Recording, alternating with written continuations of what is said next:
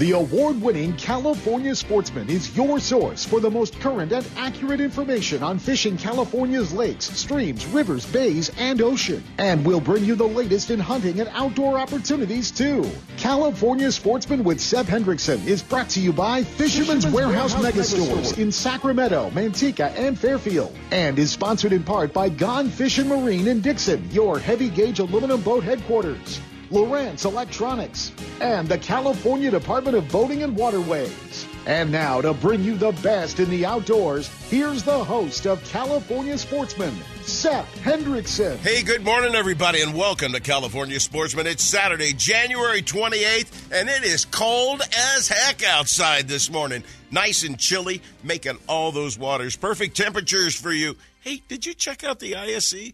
Oh, man, was that a show? We're going to talk about that in depth today. So much is going on out there. It's absolutely amazing. Not to mention my phone ringing like mad in here right now. Sorry, Mr. Mitchell, can't answer that phone right now while you're calling in.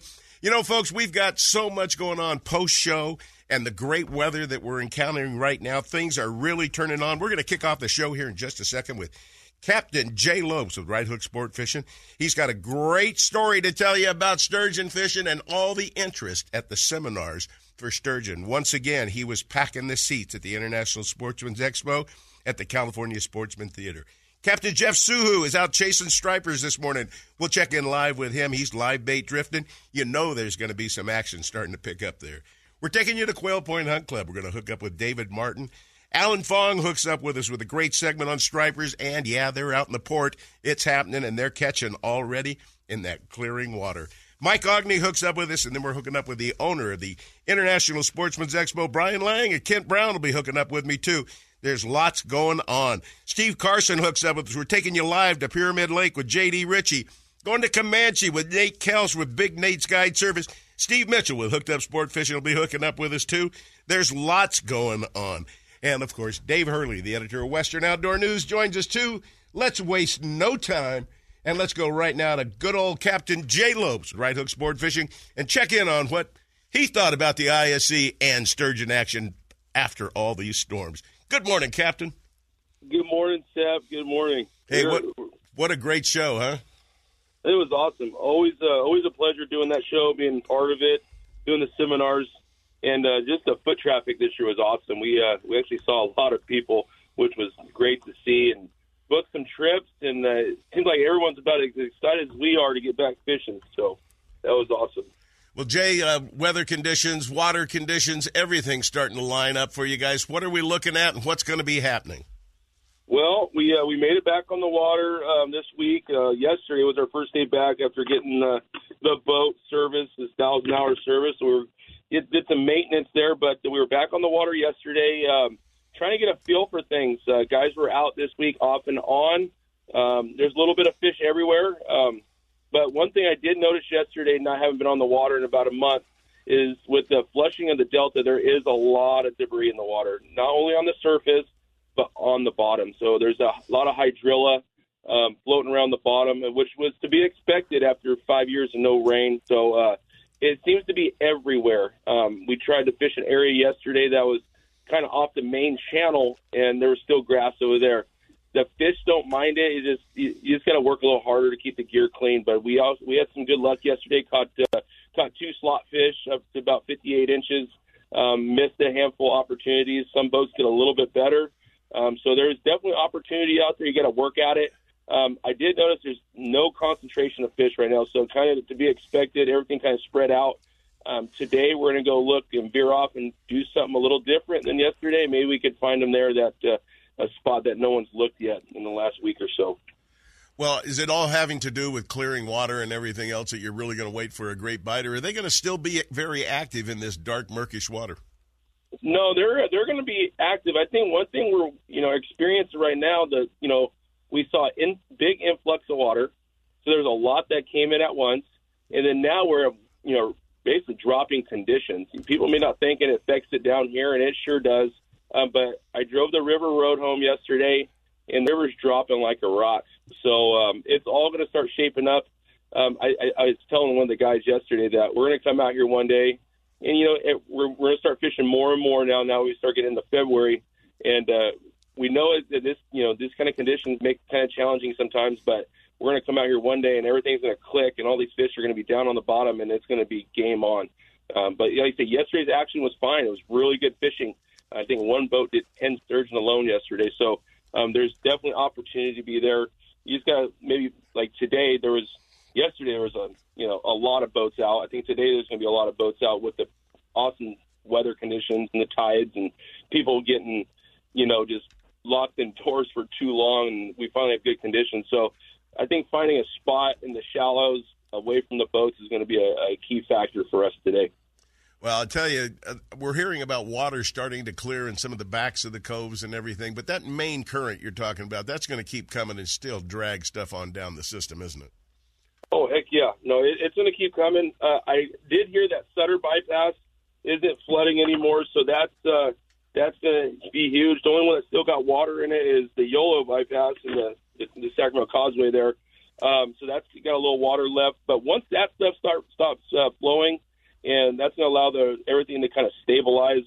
And uh, like I say, these things are going to get on the heavy chomp, and they don't mind the murky water. These fish rely 100% off smell, so water conditions not so much. But when Alan starts talking about is stripers coming up in the show, I know that the water's starting to green up, and they're going to start catching the stripers as well. Well, he made a, he made a little visit out to Washington Outboard Club out in the port and uh, got a few fish.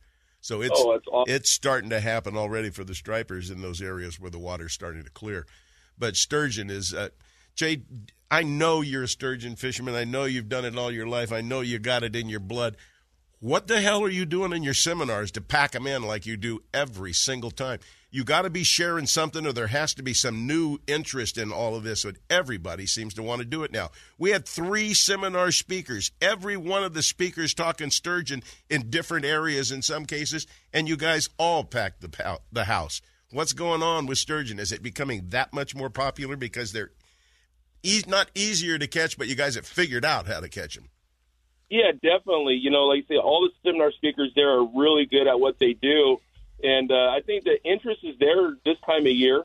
But I'm, uh, sturgeon's, I think, the most difficult fish for a lot of people, including ourselves, industry pros. Um, so, but we we a lot of us have learned how you know basically learned how to get it done on a regular basis, and it's just the small stuff we covered in our seminars. And like I say, everyone's really good at what they do, and everyone does something a little bit different than the next guy, but we're all very productive. And you know, I think that for the people going to the seminars, they just have a chance to learn a little bit and maybe something different. It could just be, you know, maybe how we're rigging up our baits or how we're setting up on the fish. I mean, it could be just a couple minor minor adjustments that's going to improve someone's ability to catch a sturgeon out here. There are plenty of sturgeon out here, and uh, and uh, once you get it figured out, learn how to use your electronics, it, it becomes a lot easier than just sitting and waiting. Absolutely. There's, there's no comparison. You guys have got it figured out. There's no question about it. And yes, there are plenty of sturgeon out there. It's not like you guys are taking every fish out of the system, that's for certain. And I happen to know that every one of you guys that talks on the radio show promotes catch and release every opportunity you can, too. So it doesn't make much difference to me because I know the truth about what you guys are up to out there. Jay, yeah. it's amazing. Go ahead. I'm sorry. Oh, no, sorry about that. Uh, it's amazing to me how we've shifted on baits and everything. You know, roe is always a great one. There's no question about that. But the variety of baits. When I brought, when I was brought up in this, when I was a teenager, you know, decades ago, it was grass shrimp, ghost shrimp, all of that, pile worms. We were putting everything on there. It looked like a shrimp cocktail when we had it in the water. But nowadays, yeah. but nowadays you've perfected it to baits that hold on forever with your eel. You know, last forever. You can use it time after time. You kept multiple fish on it. Yeah, hundred percent. You know, I think that's what we got to get back to. And everyone says, "Oh, the eel don't work. Eel don't work. Shrimp don't work. All you need is salmon roe." I that's that's a lie. Yesterday, I caught a slot fish on a piece of lamprey eel.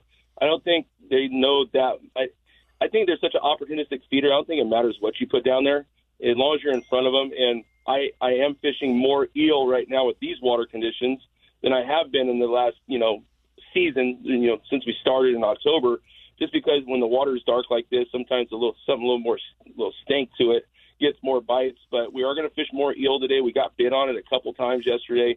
Um, of course, the salmon roe. I know the ghost shrimp's working. I, mean, I don't think it really matters, Sep. As long as you're in the area where there's fish, I don't think they're going to go to one person's bait or the next. As long as they're feeding and you're on them, you'll catch them. You know, with all this turbidity and the water being dark and everything going on, the winds, the cold, the heavy rains, there's got to be a lot of dead fish that are just kind of rolling along the bottom, just heading right to those sturgeon. Oh, you know, they just line up out there waiting for stuff to come to them in the current anyway. Hundred percent, hundred percent. And I think it's more just putting your bait on them where they're at and just letting them come to your spread and don't be so you know yeah that's the biggest thing when it comes to sturgeon fishing in my opinion and, setting up on them and don't be impatient. Wait it out because they're all as soon as you get it down they're starting to move towards you as soon as they get the scent unless they just finished eating god knows what. Right yeah no they're they're waiting on the scent. So if anything if one thing i did stress on my seminars is we do use a lot of scents and keep or keeping fresh bait out there. So that that that is a big big factor for these fish. Is just make sure you have fresh baits out there, keep it fresh, keep running your baits, moving your baits around, casting the new spots behind the boat, and try to find out where they're hanging out, and you'll get your bites. All right, let's change the pace real quick. How about the new boat? What are we looking at? Um, it's coming together. My uh, we've had projects going on that thing the last uh, month. Um, I think we just have uh, the dash, new dash being built. Um, the SeaDek comes this week. We'll put that on the boat. Put the new anchor winch on, which we have. I think we might be fishing the boat probably within two weeks. So um, that's really exciting for us. And then we'll be ready for our Coast Guard inspection the end of March and get ready for our spring halibut season down the bay. Well, real quick, tell them what you got and how big it is and uh, what a fishing platform it's going to be. Yeah, it's an awesome, awesome platform. It's 30 foot long. It's 12 and a half foot wide, so quite a bit bigger than the boat I've been fishing the last 18 years. Um, but it also um, has the ability now to take more than six people. We still are a six pack, and that's what we're pushing. But if you want to bring your your neighbors down the street or both your neighbors down the street, we can accommodate accommodate more than six people. We're taking up to ten people, but eight is going to be our new number during the summer. So we're going to be our new eight pack, offering six pack amenities. So that's what we're shooting for. Thirty feet long. You're not going to be driving a trailer back and forth to Sacramento, are you? No more. No more. yeah, you're probably happy as heck about that. I am. I am. I get to hang out in the big dock with my buddy James Smith now down in Berkeley. That's like the the highlight of my career right now. Is I get to hang out, and be part of the the big boy dock. So. Yeah, that must be 28 feet or longer. Let you into that big boy club. Apparently, that's why you went for the 30. This is the fact. I barely made it. Captain Jay Lopes with Right Hook Sport Fishing. Folks, if you want the trip of your lifetime, go out sturgeon fishing with him. You will not regret it. Jay, give them all the hookup information they need. And if you can wait a week or two, you might be able to get on his new boat. So uh, book it, folks. Good. Give them all that hookup info, Jay. Give us a call at area code 916 uh, 417 5670 and on the web at righthooksportfishing.com. Give us a call. We're booking uh, weekdays only now. We're sold out on weekends for the next few months. So there's plenty of midday opportunity for you, anyone that wants to get out when there's not a lot of boat traffic. That's the best time midweek. That's what I do. I, I took take weekends off for the last 26 years because of the radio show, and I know the best time to go fishing is Tuesday, Wednesday, and Thursday. 100%. Jay, thanks much for hooking up with us, and congratulations on great seminars, great seminar attendance. And not to mention, you're pretty damn good on the radio, too, my friend. Thank you for hooking up with us. Uh-huh. We appreciate it. Have a great day out there and have a great new year. Right on. Thanks, guys. Thanks for everything. Captain Jay Lopes with Right Hook Sport Fishing. We'll be right back after this quick break. We're going to take you live on the water with Jeff Suhu chasing Delta Stripers this morning, right after this quick break. Planning a fishing getaway, a private charter, a tour of San Francisco Bay, or Northern California's coast? The California Dawn Sport Fishing Boat is the answer. Second generation charter boat operator Captain James Smith will get you in the fish or take you out for a day to remember. With over 20 years' experience fishing the bay and coastal waters, the professional crew of the California Dawn will put you in the action for halibut and stripers, shark and sturgeon, rock and lingcod, and of course, crab combo trips, where anglers get their share of rod and reel action, then check the pots for crab to add to their catch. Specializing in live bait potluck fishing trips, the California Dawn is a fast 50 foot fiberglass boat powered by twin diesel engines with the latest in marine electronics. sonar, heated cabin, fully electric galley for hot meals, and restroom facilities. They all make the California Dawn one of the most comfortable fishing charters available. The availability of fishing licenses, bait, and tackle on board make fishing easy and enjoyable. To find out more about the ultimate fishing experience on board the California Dawn or to book a trip, give them a call at 510 417 5557 or check the web at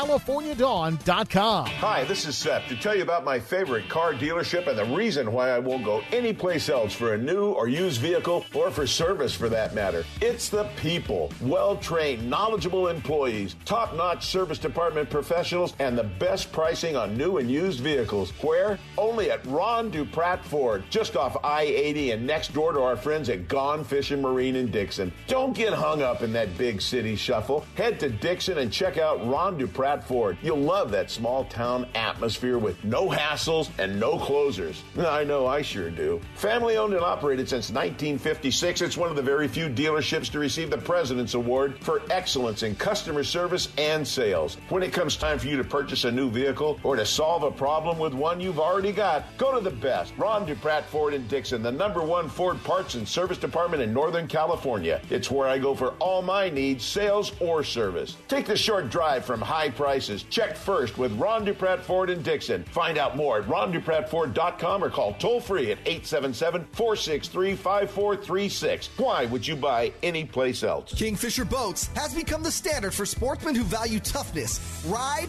comfort, and great fishability. And Gone Fishing Marine in Dixon is your heavy gauge aluminum boat headquarters, featuring the full line of Kingfisher boats. The offshore, coastal, sport, or Riverjet Series boats from 16 to 35 feet are designed for saltwater, freshwater lakes, or river fishing. And Gone Fishing Marine's trained sales staff will help you select exactly what you need when it comes to power and accessories. Kingfisher's clean lines, classy paint choices, stainless accents, diamond plating, stylish interiors and storage all add up to the highest quality boat on the market today. Learn more at God Fishing Marine in Dixon, gfmarine.com, or kingfisherboats.com. Now, more California sportsmen with Sep Hendrickson. Hey, we're back and we've got lots of show for you today. I'm going to take you just a moment out to the Delta. We're going to climb on board with Jeff Suhu of Suhu Sport Fishing and check on Delta action. And then right after that, we're going live to Quail Point Hunt Club, where I'll bet the conditions are absolutely ideal for great hunts out there. We'll talk with the owner, David Martin. And then, of course, Alan Fong's got everything you want to know about stripers. Are they starting to get, get a little more active? Are they starting to hit? The answer to that is, yeah, maybe. But I think you're going to find out the answer to that is yes, and it's only going to get better. Well, let's waste no time. Let's head out there right now and check in with Captain Jeff Suhu of Suhu Sport Fishing and find out what his expectations are with the water, the clearing, the cold, and everything else going on. It's a very slow clearing, though, isn't it, Jeff? Hey, good morning. Yes, it is. Yes, it is. It's it's it's dirty and you know, it's it's what to expect, right? We got all this rain that we what we were asked for. We got it. It's well. You got to be careful what you ask for. You got to put limits on how much you ask for. But I think we can use all we can get, and I'm kind of hoping there's some more coming. I just don't like those storms that never stop when you got the big puddles out in your front yard going, hmm. But, That's it. Well, we're going to talk fishing here, Jeff. What are you seeing out there right now with the conditions? I know really off color and everything probably starting to clear in some of the areas where you could probably go in and fudge a few fish out. What's your interpretation of going on out there right now? You know, right now, you know, we haven't been out. You know, we're live from the couch right now. You know, Of we're going to resume our trips here. We're going to resume our trips here beginning of March. We'll start looking depending how much rain we get. And uh, if I were to, were to go look right now, I'd probably concentrate down south. You know, south South Delta water be cleaner, and and typically there's there's there's fish holding holding down there um, this time of year. You know, historically we used to go down south and the water would be clear and we'd fish through the winter down there. Well, apparently there's a lot of goodies floating through the water coming down there. How about some of the waters up in your neck of the woods, out in the uh, Brentwood area, out that direction? Are they clearing at all, or is that really staying cloudy? It's it's cloudy. You know, water's about 52 to 54 degrees, so you know, there's a lot of hope. You know, it's worth taking a peek around. Oh yeah, that's kind of the fun part, if, especially when you drop in on a school while you're taking a peek around. You just go, "Oh, we've found something. They might be moving through here. I wonder which way they're going." definitely. You can expect that right now. You can really surprise yourself. That will you'll will find good group of fish. Well, you're Just pretty. put in the time. You spend most of your time doing live bait drifting out there, and as we talked about, boy, those things have got expensive that you're having to buy. Is any of the pricing changed on anything with the storms? Probably getting. Oh, no. Probably going up, huh? Yeah, same price, same price. You just can't, you know, this time of year you can't get suckers anyways. But we had such a tough time last year with lack of. uh There was no bait around. The guys couldn't trap, and they weren't going. And we, whatever we got our hands on, they were eating up. You Well, know. the cloudy water's probably going to not help us a whole lot either for a while. Bait's going to probably be a little tough to get their hands on, but I'm sure I know how you guys work. You're calling every bait shop there is out there. You know, there's a guy driving down the road. He's got 400 dozen in the back of his truck, and you're willing to meet him on the side of Highway 5. That's it. We'll take it all. there you have it, folks. Desperation. But these charter captains, they all need to be lined up and ready to go for it.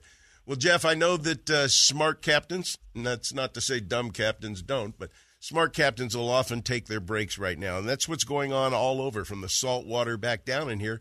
When you get a little off fishing conditions, everybody has that opportunity to upgrade their boats, to fix problems, or to fix something that wasn't fixed right the first time. All of those things get taken care of, and then you're ready to haul. You've got it figured out that you figured you'd target the water starting March 1st, but in our conversation the other day, you said things are looking a little better. I might go out a couple weeks earlier. No, definitely. Yeah, you you know, it, you, there's no set date of when you're going to go fishing. It's conditions, and conditions are right. We go look. You know, people want to book right now, but you know, we're not here to take you for a boat ride. We're here to go catch fish, and and until we get out on the on groups of fish, oh, it's just not really. It's not worth going. Well, it's a it's a good thing. You've kind of got that same attitude that the guy that recommended you to us uh, had, Mike Graver with Intimidator Sport Fishing. He doesn't want to take people on boat rides. He wants to take them out there and have them smiling all day long catching fish. And that's what Jeff's That's doing too. He'll let you know, yeah, save your money this week. Why don't you book a week down the line or maybe two weeks down the line and we'll get into some much better action. That's what it's all about. Jeff, give them all the hookup information they need, phone numbers, where they can find you on the internet, all that good stuff. Oh yeah, you can reach us at nine two five eight nine nine four zero four five. Check us out on our website at suhusportfishing.com. Look us up on Facebook or Instagram at Suhu Sport Fishing. See what's going on. As soon as we start fishing and and uh, getting good results, we'll be posting. Absolutely. Appreciate you hooking up with us, and I can't wait for it to get going, too. I want to get out there on the water with you and catch a few. All right.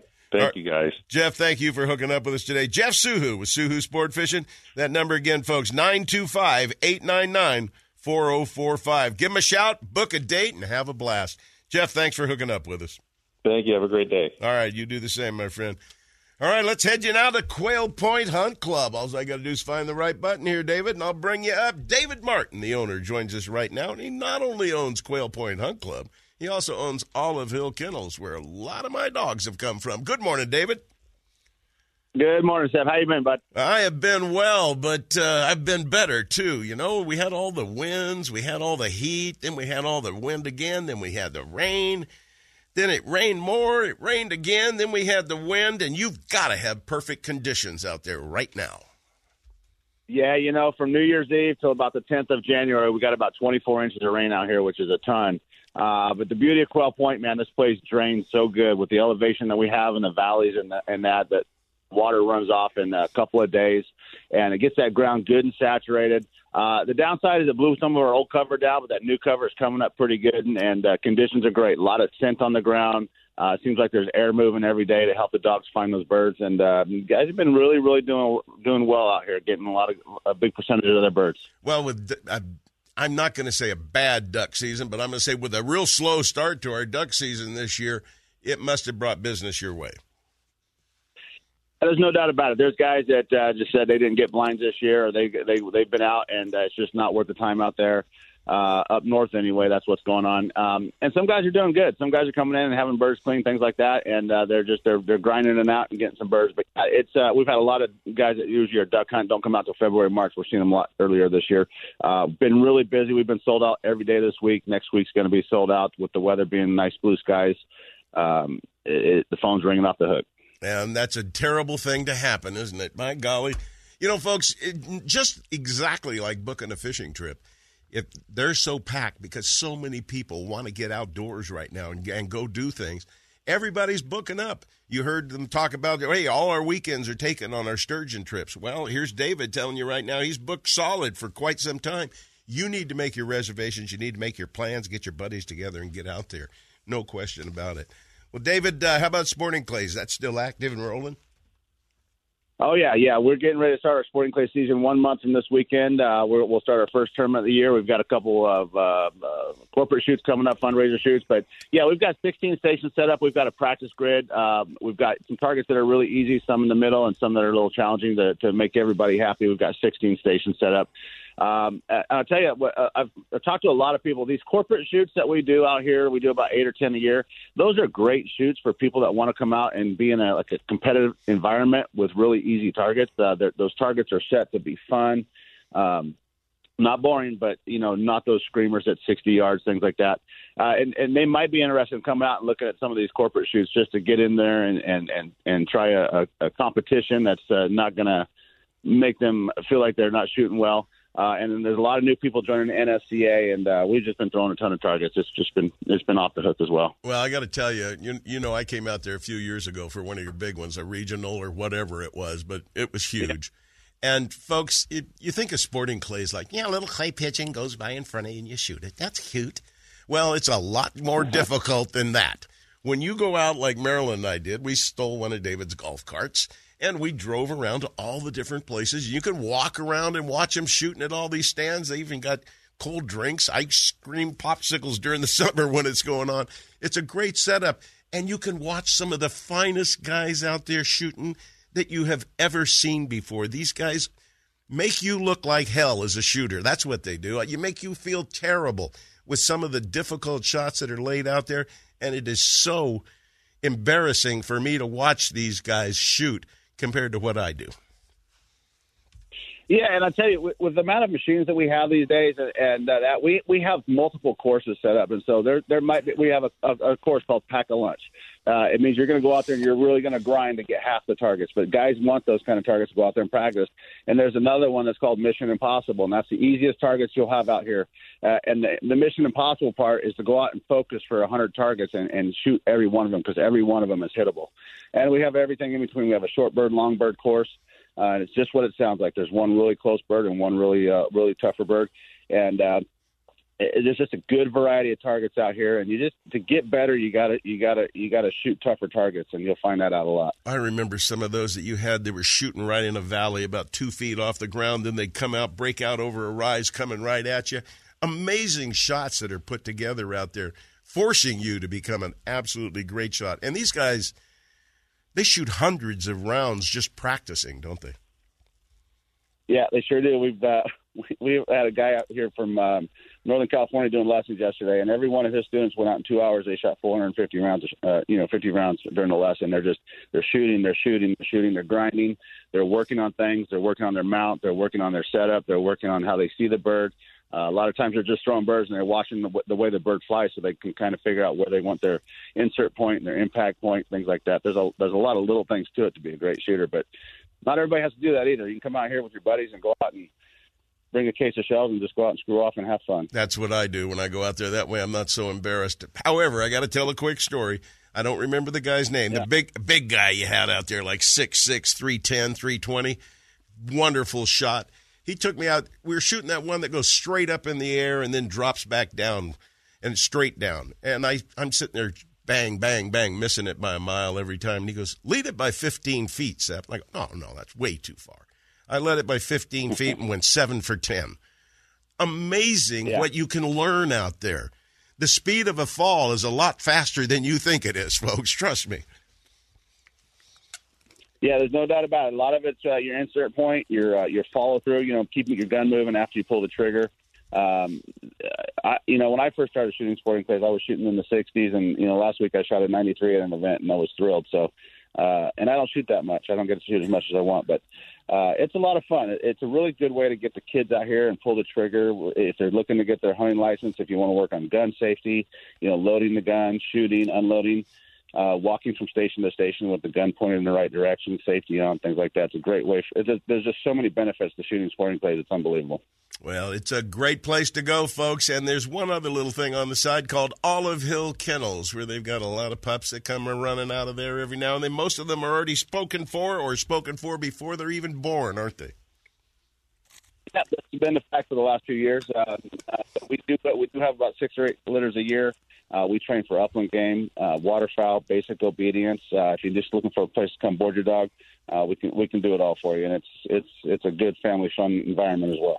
All right, David, give them all the hookup information they can possibly need because uh, they got to get out there and make an early reservation to make sure they can get a spot in the field.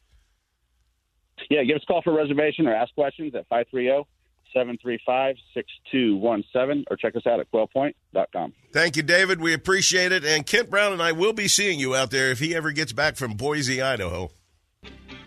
That sounds good. We'd love to see you, buddy. David Martin, Quail Point Hunt Club. Thanks for hooking up with us. We'll talk to you again real soon. Take care, my friend. What a great guy and a great place to spend some time and shoot some gunpowder. We're going to take a quick break right now. When we come back, it's time for the RVs and destinations with Manteca Trailer and Motorhome. Y'all stick around. You're going to get hooked. Captain Jay Lopes of Right Hook Sport Fishing invites you to climb aboard his 26 foot Parker, the Right Hook, berthed at Martinez, for an enjoyable day or night of fishing on the productive sturgeon and striper waters of Suisun Bay and the Delta. One of the fastest six pack boats around, the Right Hook has a fully enclosed heated cabin that easily accommodates up to six anglers. Fully rigged with all the marine electronics and high quality fishing gear you'll need. Right Hook Sport Fishing keeps their clients in the action, moving seasonally from the ocean to the bays. Halibut, stripers, sturgeon, rockfish, salmon, or albacore. Whatever the quarry, wherever it hides, Captain Jay Lopes will get you there and back in comfort and safety. Give him a call at 916 417 5670 and book a trip now. Or check him out on the web at righthooksportfishing.com. Northern California's newest tackle shop, Bodega Tackle, is located in Petaluma, right on the way to Bodega Bay. Bodega Tackle, a one stop shop, features high quality live and frozen tray baits, plus a full selection of tackle for bay and ocean fishing, as well as tackle for freshwater species. Owner Ken Brown and his experienced staff are on hand and ready to help anglers get rigged up. Need fresh line? Bring in reels for a new line at the Berkley Line Winding Station. Check them out on Facebook, Instagram, and at bodegatackle.com. Bodega Tackle, open seven days a week. Stop by and you'll catch more fish. Lowrance is the leader in marine electronics, design, and manufacturing. And their new HDS Live series with active imaging and GPS mapping products are cutting edge technology and light years ahead of the competition. Lowrance offers a comprehensive range of products for your every need, from entry level fish locators to the most sophisticated marine electronics on the market today. They're easy to use and are backed by a comprehensive advantage service program. The new Live series with active imaging and 3 in 1 sonar combines Lowrance Chirp with side scan and down scan imaging, allowing anglers to quickly search fish holding structures and enhances fish reveal with a higher level of clarity and target separation. Lowrance products provide sportsmen with the ultimate in high performance features at competitive pricing. Clearer views, less clutter, more targets, incredible shallow and deep water performance. Lowrance has it all. Check out the new HDS Live with touchscreen display and the entire line of marine electronics at your favorite dealer or on the web at Lowrance.com. Lowrance is the perfect locator for you. It's time for RVing and Destination sponsored by Manteca Trailer and Motorhome. Since 1970, Manteca Trailer and Motorhome has cared for their customers with warm, personal attention and high standards of product and service excellence. They offer customers great value in pricing on industry leaders such as Jayco, Winnebago, Newmar, and many more. You'll be amazed by the selection of new and used RVs, toy haulers, fifth wheels, trailers, and motorhomes, and the huge inventory to choose from. Recipient of the West Coast Dealer of the Year and multiple Best of Awards, Manteca Trailer and Motorhome has become one of Northern California's highest volume RV dealers. And now here's Sep with another great reason to be outdoors and RVing.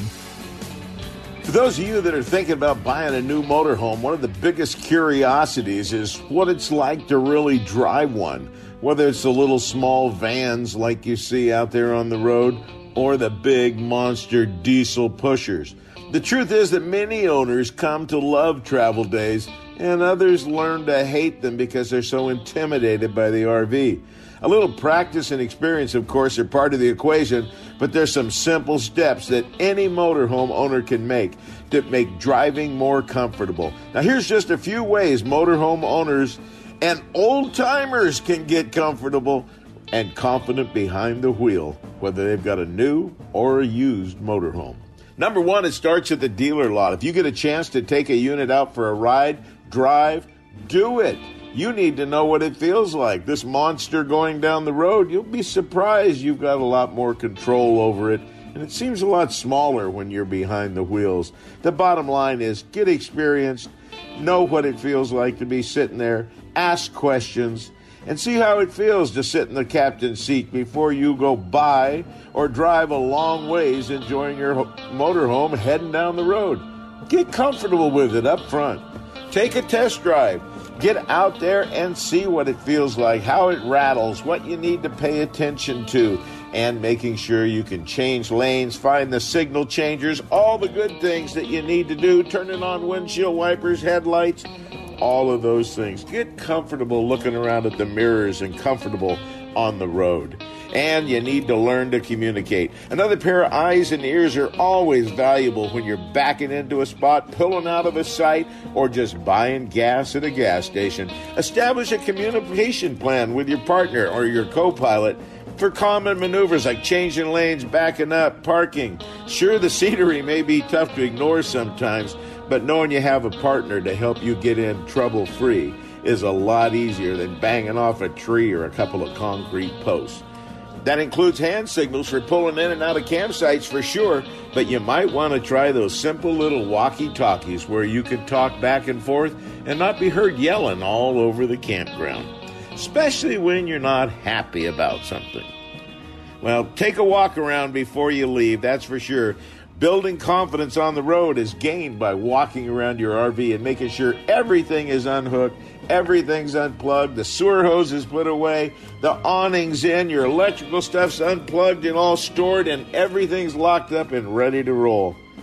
Makes it a whole lot more fun when you go camping if you feel confident with what you're doing. I do. Stop by Manteca Trailer and Motorhome on Highway 120. Check the full inventory of new and used RVs, trailers, motorhomes, and the huge retail store and showroom with parts and accessories. The state of the art service facility is one of the largest in the western states, featuring 30 bays to get you up to speed and back on your way RVing. Review the entire inventory at the MantecaTrailer.com website with photos and pricing, or better yet, stop by and take a look. Low prices, huge selection, great service. There's no need to look any further. Manteca Trailer and Motorhome, catering to sportsmen around the West. We're not the biggest, we're the nicest. The Bob Davis people at Manteca Trailer and Motorhome. Manteca! Fishing is fun, but hooking is the only way. We're going to show you how to catch some fish today. Well, you all know that can only mean one thing. The man himself, the Rod Father, Mr. Alan Fong, joins us live from Alan Fong Outdoors. Good morning, Alan. Morning. How you guys doing? No, no, no. Cut the crap. Let's get right to the what's going on out there at Washington Outboard Club and in the port, my friend. Don't don't screw around on me and stripers. yeah, you know what? There's a a lot of stripers in there right now. Um, I was out there yesterday. We caught quite a few. The water has, you know, a good, probably maybe only about a foot visibility, but it's not muddy. Like I went down last week down to the main delta, and it's still real muddy down there. So all the fish seem to gather in there. But there's been some nice ones caught. Well, the pictures you sent me this morning look like they're probably what six to tens, right around in there. Yeah, they're around five, six pounds. Okay, well, those are still nice sized fish, and you, they're a big tug on the other end of the line when you haven't been able to fish for them too much lately. Yeah, they're they're schoolies, but Rick's been staying, and he's been um, fishing a little deeper water than I have, and he's not catching nearly as many, but he's catching bigger fish. He's catching a lot of fish in the eight to twelve pound range, but there's they'll get in there a little thicker here pretty quick because it's still pretty muddy, you know, down in our river system. Well, they're probably so, doing the same thing you're doing, looking around for that uh, anything that's a little bit clearer, anything with slight visibility in it, because that's going to attract the minnows and everything and it's just that food chain starts up at that point until you show up tossing lures. Yeah, you know they um all fish want to be able to see. They don't want to be somewhere where they get whacked real easy. So they head they find that clear water, and you know, all, back in the days when the Sac River used to get real muddy, they all used to head into the port. So it's um, I haven't been in the other side of the North Delta yet because it's still, you know, with all the levee breaks and the Cosumnes and all that water going all over everybody's farmland, it just makes it like a mud hole. So I'm gonna wait a little bit. Well, it's it's just a matter of time until things really get going, but it's uh, certainly happening now. I don't. We've got some slight chances of rain over the next couple of weeks coming in. Nothing like we had experienced already, so it should just be typical going on. How do you think this is going to stack things up, Alan, for the big spawn and the and the wide open action? Is this going to be far better as a result of the high water and everything going on? More fish are going to head up. Do you think? Yeah, I'm telling everybody just hold off. You know, just wait a little bit, and I think all hell's going to break loose this year. And you know, this is like back in the old days when I just couldn't wait till that water where I could see down about a foot and uh, warms up a little bit. You know, because we've been having not only a lot of rain and mud, but it's been really cold. So you know, we're still dipping in the 30s at night. So when it stays in the 40s and then gets up in the 70s and high 60s, then I'm going to go hunt and I think I'm going to have a good year. What were you p- tossing out there yesterday? Were you doing a lot of uh, teach stuff, or were you uh, concentrating pretty every- much on big baits? Everything on A rigs. All right. So you had it So all you know, white grubs the Yeah. whole bit. uh, yeah, I put I'm running five inch um, swim baits on there, and you know, and Denise was telling me, you know, how come I was the only one getting bit? And I said, well, you, you know, you got to ask. So basically, she had her A rig spread too wide, and you want to keep it a little tighter. So she goes, you know, let's do a little short video on it. So we're going to start doing some shorts where I'm telling you what you're doing wrong. So I'm showing you an A rig that's all spread out like hers was. And I'm saying, if you don't want to catch anything, use it like this. And then I shrunk it down and showed so that, you know, because whenever you see shad swimming around, they all know, they all have, they turn the same time. It's unbelievable how they, you know, dart around. So you need to keep your baits close to where they don't tangle up. And then she shrunk it down and she caught two in a row. Yeah, you know, it's a it's a more natural presentation when they're tight. If Yeah. you got a big striper moving up on five baits that are or five swimmers in front of them, and they don't get tight together and start heading out, that isn't natural. They're just laying there wanting to get eaten. You got to tighten it up like they're going to do. They're going to try to look big and one solid object that won't fit in that mouth. Yeah, we I've caught a lot of times on A rigs with the striper with two lures in the mouth. Well, I was So, going to you know, I was going to ask you this question. You can tell the striper bite is on in the port when you get two or three fish on at the same time. Have you seen that yet? not yet, but we had a double yesterday, so It's going to happen. It's they're going to be jumping all over things out there. Probably multiple sizes too. Those stupid little ones coming in and a big one thinking he's going to get them all. yeah. Oh yeah, it's time. Well, Alan, the uh, videos that you're posting on YouTube are ex- absolutely great. I was watching them all this week, and I got to tell you, boy, you're really starting to get stylish with your clothing now too. You know, you're going to sign a deal with somebody, and so you can. Told me, he yeah, you got to dress a little better, and then you got to act more. When we're doing these shorts, he's having me yell out and act all stupid. But anyway, you know what I did? I snuck up to Berryessa too the other day. I, And, I saw um, the wa- I saw the photo. I saw you talking, and I know exactly where you were standing. Go ahead. the water came up about 18 feet. And, you know, I was really surprised because I went with my gear for salmon. And I said, come on, I want to go down there. I want to go look around. That's over. As soon as I turned the grass on and I kept seeing all the bait and all the fish down at 60 to 70 feet. Yeah. And the ro- lake rose. It just rose 18 feet and then fish just sunk back down. It's, I can't I can't figure that lake out. And you control you control treble hooks on a spreader through there on an A rig, and nothing will hit it. Nope, nothing. And I didn't get bit, so I picked up a spoon and fished for bass for a little while. And I caught four, so at least I caught some. Well, there got to be some crappie and bluegill running around out there, but I, I just think everything that's been going on at that lake with it coming up so fast, it's up even higher today. They're up only 28 feet down right now. So it's really Yeah. it's really coming up. It will continue. They have a wonderful watershed out there that really brings a lot of water to that lake. Yeah, it's really looking good, and I'm looking forward. The water temperature was 54 degrees. You saw the You know, clar- you saw the clarity. That was green water, man. It's good, and you know, I could I was going to go look for crappie, but I couldn't get out in the the main body. I went out there, and there were rollers. There was a north wind about maybe 20 miles an hour, and I said, "Hell with it, I'm not going out there." so I didn't even. I've done that. to. I've done that, and I've done that run on New Year's Eve into five foot whitecaps in a jet boat. It is not a fun place to be when those are rolling from the north. No. They they can be monsters, and they can be a terrible pounding ride too. Yeah, north is bad. You don't want to go there on north wind. If you do go, if you have to go north, hug the the west, the, excuse me, the eastern shoreline and go up that way. It'll be a lot calmer than it would out there in that main body up above the island. Jeez, that can get treacherous. You, up have, you still have to go quite a ways from the mouth to get on that east side. there. That's a You know, fact.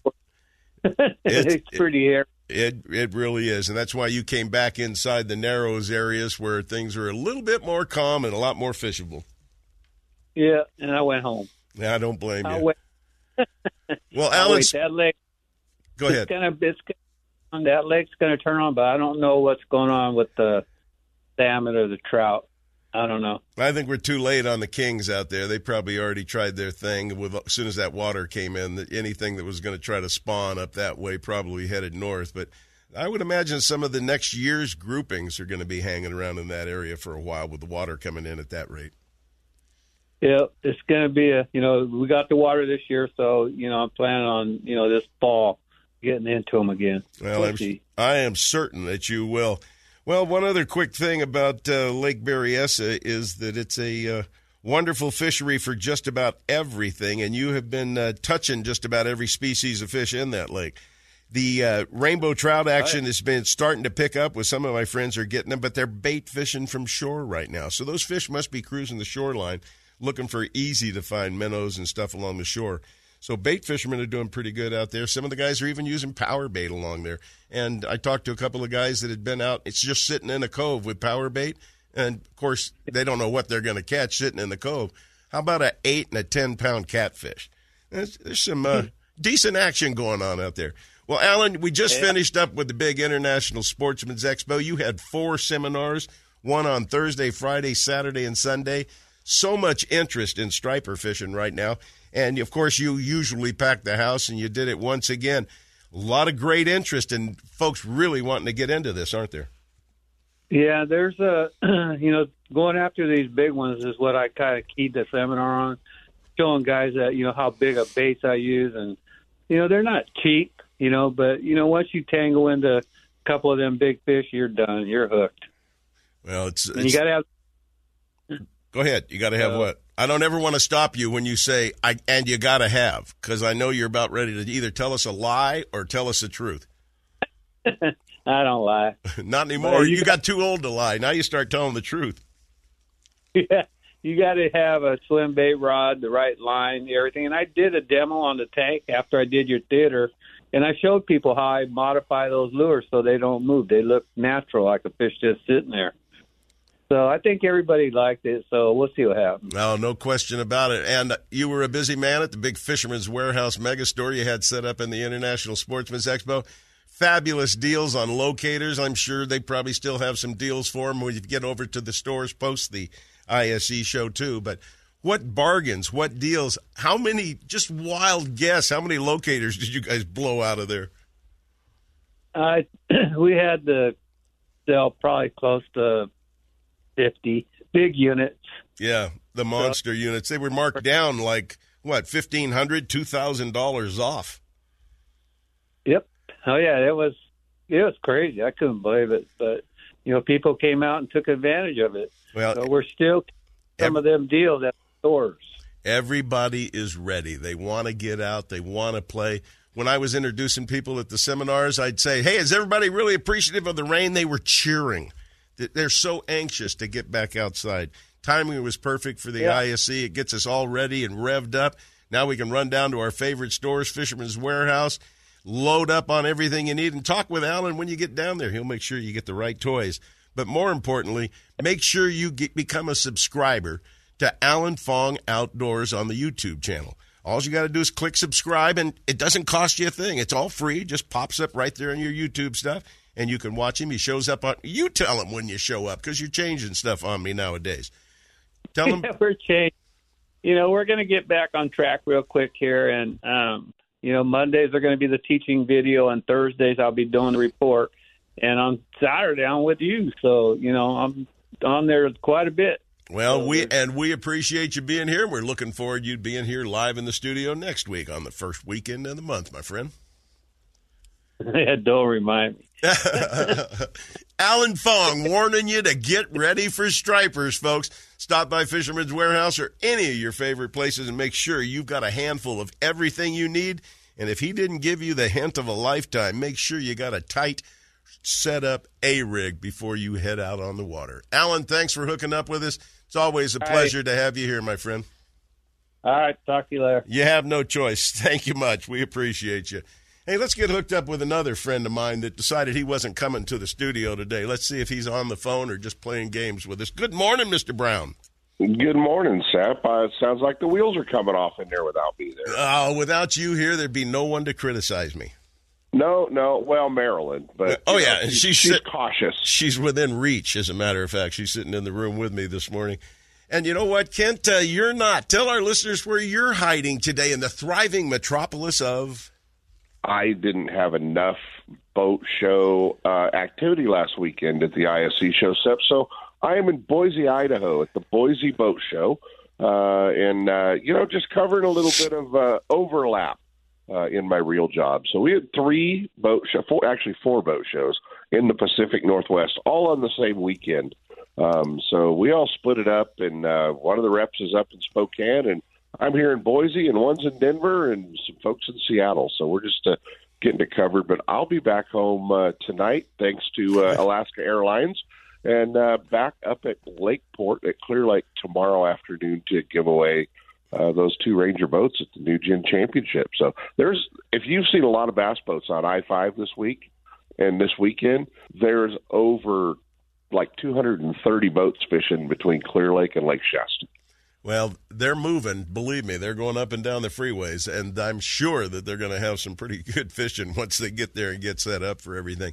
I watched uh, Ross England's video on Clear Lake yesterday, and boy, is he smiling from ear to ear. It was really nice. I was up there Wednesday, uh, up in Lakeport Wednesday, and uh, and uh, had to deliver a trolling motor and try to uh, try to fix my buddy Wally's boat. But um, it was just great to see Clear Lake with you know water where it looked like Clear Lake. You know, it wasn't just low. It's up in the the tules and the and the the docks and the canals, and it, it's just great to see the lake in such great shape. Well, it's to. There's more coming, and I'm sure it's going to fill up even more. That's another one of those drainage areas like Berryessa that has a lot of sources of water coming into it. Yeah, it uh, it uh, it's a little bit limited, but but it definitely has some good sources that are going to you know continue to flow into the lake, and uh, you know it's you know we talk about lakes like you know Shasta and Oroville coming up a hundred, a hundred and fifty feet. Well, you know Clear Lake's the largest natural lake in California, and it came up six feet, and uh, and that's huge because it you know it really operates on about a nine foot window between you know zero and flood stage. Yeah, it's kind of like Eagle Lake. You know, three feet makes a big difference up there because it's a Yeah. it's the second largest natural lake in California. It really fluctuates sometimes. There was a big drought years ago, and they said, "Oh, it'll take seven years to fill the lake." It took seven months. Yeah, yeah. Sometimes it's seven days if we get the right storm. You know, Well, so it's uh, we had one of those come through. I think we'll probably get see one more of those, hopefully. Yeah, no, it's uh, it's really good, and and uh, so that's what we're doing, man. We're uh, we're just uh, we're just running. You know, we're just it's it's uh, it's boat show time. This is not going to be the last weekend. You're going to be in there by yourself for the next couple of months. Oh well, somehow I'll survive. The uh, thing I'm more concerned about is you surviving. I remember when Marilyn and I did six or seven shows a year. This is your second, and you got more, and you're running back to take care of the boat deal out at the new gen thing. You're busy boy lately. Yeah, no, there's no time to stop, and I love everybody going. You getting a chance to fish? Yeah, not right. yet, but it's co- but it's coming. No, you got your boat. You got your boat. Yeah. My boat's in the garage. It's ready to go. So we'll, uh, yeah, we're we're definitely going to be on the water uh, and doing some stuff on the water this year. But uh, yeah, this time of year, Sep, it's just uh, it's just time to uh, time to put new boats in people's garages. All right. Well, we're going to jump into a new segment here right now, and I'll be checking back with you right after the top of the hour when we bring our friends uh, Brian Lang, the owner of the ISE, and John Kirk on the air with us. Sounds good. Just put me back on hold. Yeah, like I know how to do that. Handle it, Nate. We're taking a quick break. Since 1952, Scotty has been recognized for product excellence, and their entire line of downriggers and accessories is unmatched in performance and dependability. With full size and compact models available for both freshwater and saltwater, Scotty has downrigger for every on the water need. Scotty Downriggers, isn't it time you joined the Scotty team? No one makes a more reliable, powerful, and efficient lineup of outboard motors than Mercury Marine. Backed by decades of innovation and leadership, Mercury outboards from 2.5 to 400 horsepower are built to go the distance. Mercury outboards are the ultimate combination of smooth and quiet operation, refined power, and effortless control. Check out the full line at Gone Fishing Marine in Dixon. Their trained sales staff will help you select the right boat and the right Mercury outboard for power. It all adds up to the most popular engines on the market today. Mercury Marine and Gone Fishing Marine. For boaters who settle for nothing but the best, go boldly with Mercury. Lowrance is the leader in marine electronics, design, and manufacturing. And their new HDS Live series with active imaging and GPS mapping products are cutting edge technology. They're easy to use and are backed by a comprehensive Advantage service program. The new Live series with active imaging and 3 in 1 sonar combines Lowrance Chirp with side scan and down scan imaging, allowing anglers to quickly search fish holding structures and enhances fish reveal with a higher level of clarity and target separation. Lowrance products provide sportsmen with the ultimate in high performance features at competitive pricing. Clearer views, less clutter, more targets, incredible shallow and deep water performance. Lowrance has it all. Check out the new HDS Live with touchscreen display and the entire line of marine electronics at your favorite dealer or on the web at Lowrance.com. Lowrance is the perfect locator for you. Now, here's USAFishing.com's Mike Aughney with our Saltwater Bay and Coastal Report. Good morning, Mr. Aughney. Hey, good morning, Sep. How are you? If I got any better, I'd be at another sports show in Boise, Idaho with Kent Brown. Idaho.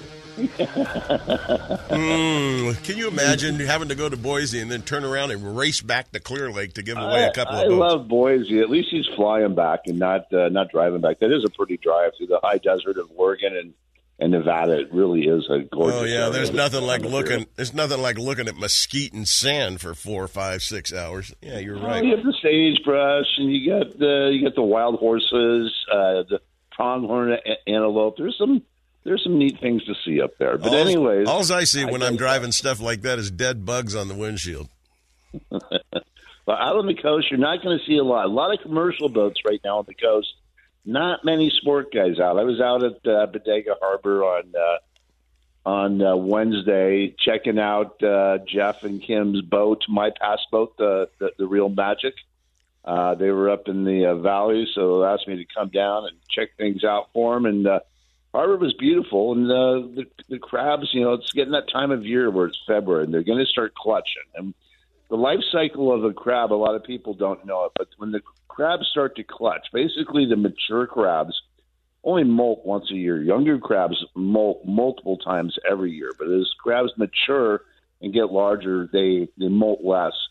So just before the females molt, they go into the spawn mode. It's called the clutch, and the male will gather up that female just before she's going to molt, and just he embraces her in all of his legs and and protects her. And she goes through that molt, and they're always you know full of eggs at that time, and it's they're very vulnerable.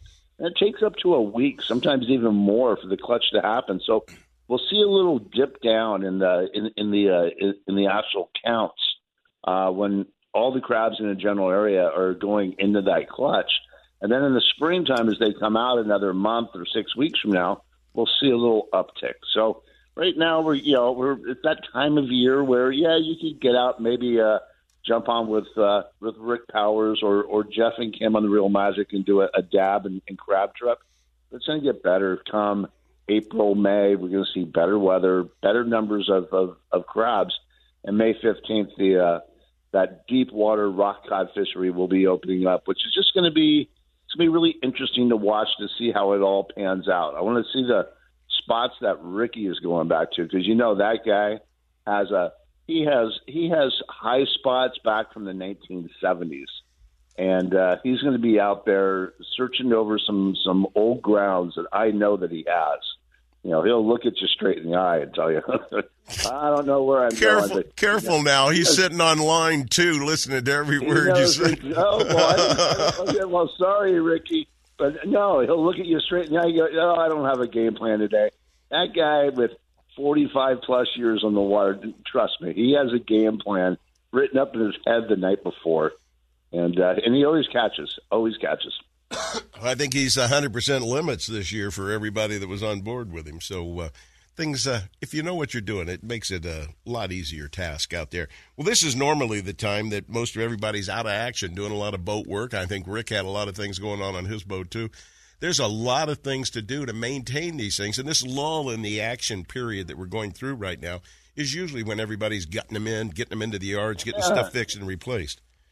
Yeah, people don't understand that. That the you know uh, you know making making money on a party boat is really really simple. It's like keeping it in your pockets. What's tough because you make money all summer and fall. You turn around, you go to the boatyard, and you empty your pockets there, and you start over again. It's just it's just Well, and and that's cycle. what's that's actually what's happening. We start over again, and that's the next question. We don't have much time, so let's get this out really quick.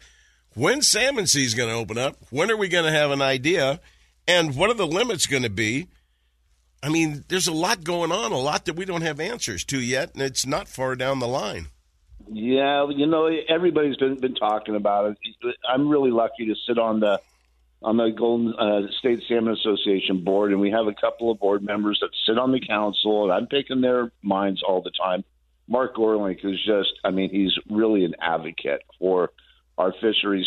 He's hoping that we salvage a, a decent season out of these low numbers that we've been seeing uh, return, but we did we didn't hit anywhere near escapement and the salmon information meeting will be held. I believe it's going to be uh, very late February. I'm not even sure, and that will give us the three options, and we'll start to get a little bit of a feel there about what's going to play out and how many fish we'll be able to harvest out on the coast. And um, till that information comes out, they're not going to be releasing it. And uh, we used to be able to get early indicators, but it's it's much harder now. Um, the process is really secure, and they really rely on on, on the science. And uh, we're hopeful that we can get a few months on the water and get in some really good fishing because ocean conditions are just incredible. When you look at the feed, any fish you catch out there is going to be fat and healthy. Well, that's exactly what we want, and there's plenty of bait, and hopefully more will be coming our way. We had a great bait year last year. Hopefully, it'll see that happening all over again. Mike Aughney, we appreciate you joining us, but you know how it works. We got to bail out of here right now. We look forward to finding out about the seasons and the numbers and all those wonderful things. And I guess we'll just have to wait, just like you do. Thanks, guys. I appreciate it. All right. Thank you, Michael. You have a good one, and thanks for hooking up with us today. You know, folks, uh, Kent Brown's not in the studio, but in a few minutes he's going to be joining us, in addition to Brian Lang, the president of the International Sportsman's Expo, and John Kirk, the director of communications, right after this quick break. Stick around. You're going to get hooked. It's not over yet. Stick around for more fishing, hunting, and outdoor action in the second hour of the award winning California Sportsman with Sep Hendrickson. Coming up next. Lowrance is the leader in marine electronics design and manufacturing, and their new live series of fish finders are state of the art for today's anglers and light years ahead of the competition. From entry level finders to the most sophisticated Lowrance electronics on the market, Fisherman's Warehouse mega stores in Manteca, Sacramento, and Fairfield have it all. And their trained sales staff will help you find the exact unit you need. Fisherman's Warehouse and Lowrance Electronics, providing sportsmen with the ultimate high performance fish finding features and the best possible pricing. Check out the new Lowrance Live and the full line of Lowrance products at your favorite Fisherman's Warehouse location. Quail Point Hunt Club offers sportsmen affordable upland game bird hunts starting at only $80 for pheasant, quail, and chukar on 2,000 acres of natural cover in the rolling hills near Zamora. And their new and challenging sporting clays course is one of the finest in the state. Hone your shooting skills, enjoy the day hunting the field, or start your dog on a training program. Located only 30 minutes from Sacramento and one hour from the Bay Area, Quail Point Hunt Club and Olive Hill Kennels offer California sportsmen the best in upland shooting sports. Check them out on the web at quailpoint.com. Now, here's owner David Martin. Good morning, sportsmen. Quail Point's bird season is underway. We're planting pheasants, quail, and chukar Wednesday through Sunday from 8 to 3 through March. Come out and do some day shoots or purchase a bird card. Quail Point's a great place to bring the family. If you have young kids not ready to carry a shotgun, have them bring their BB gun and walk the field with you. It's a great way to work on gun safety and it's way more fun than just walking. Take a break off and on, let them get some shots in, carry some birds in their vest, and get in on the action. If you have any questions, check out quailpoint.com or give us a call at 530 735 6217. The Northern California coast is ground zero for ocean king salmon fishing, and the flagship of the Eureka fleet is the vessel Shellback, owned and operated by professional angler and veteran captain Tony Sepulveda of Greenwater Fishing Adventures. On the doorstep of the best salmon fishing on the planet, usually fishing within three miles of the harbor. The entire area is the home of the state's largest Pacific halibut, too. Experience the best. Greenwater Fishing Adventures, the North Coast's most exciting guide service, offering great ocean action plus river trips for freshwater salmon, steelhead, and stripers, too. Check out eurekafishing.net or call Tony Sepulveda now at 707 845 9588.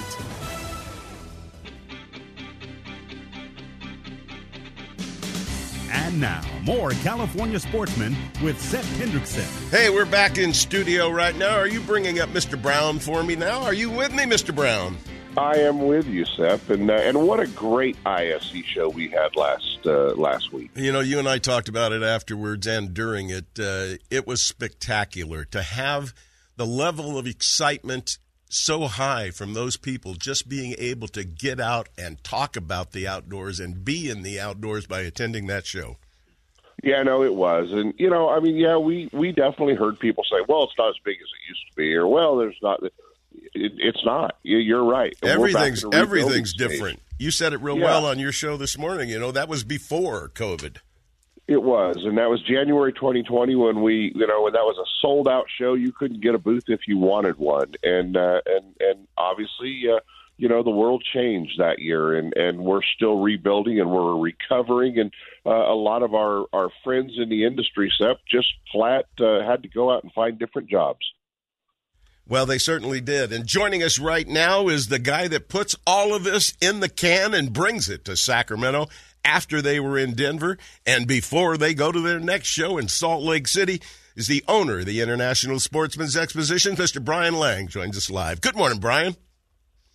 Hey, good morning, guys. How are you? Absolutely great. What an outstanding show. You guys are in a rebuilding process that's going to pack that Cal Expo over and over again.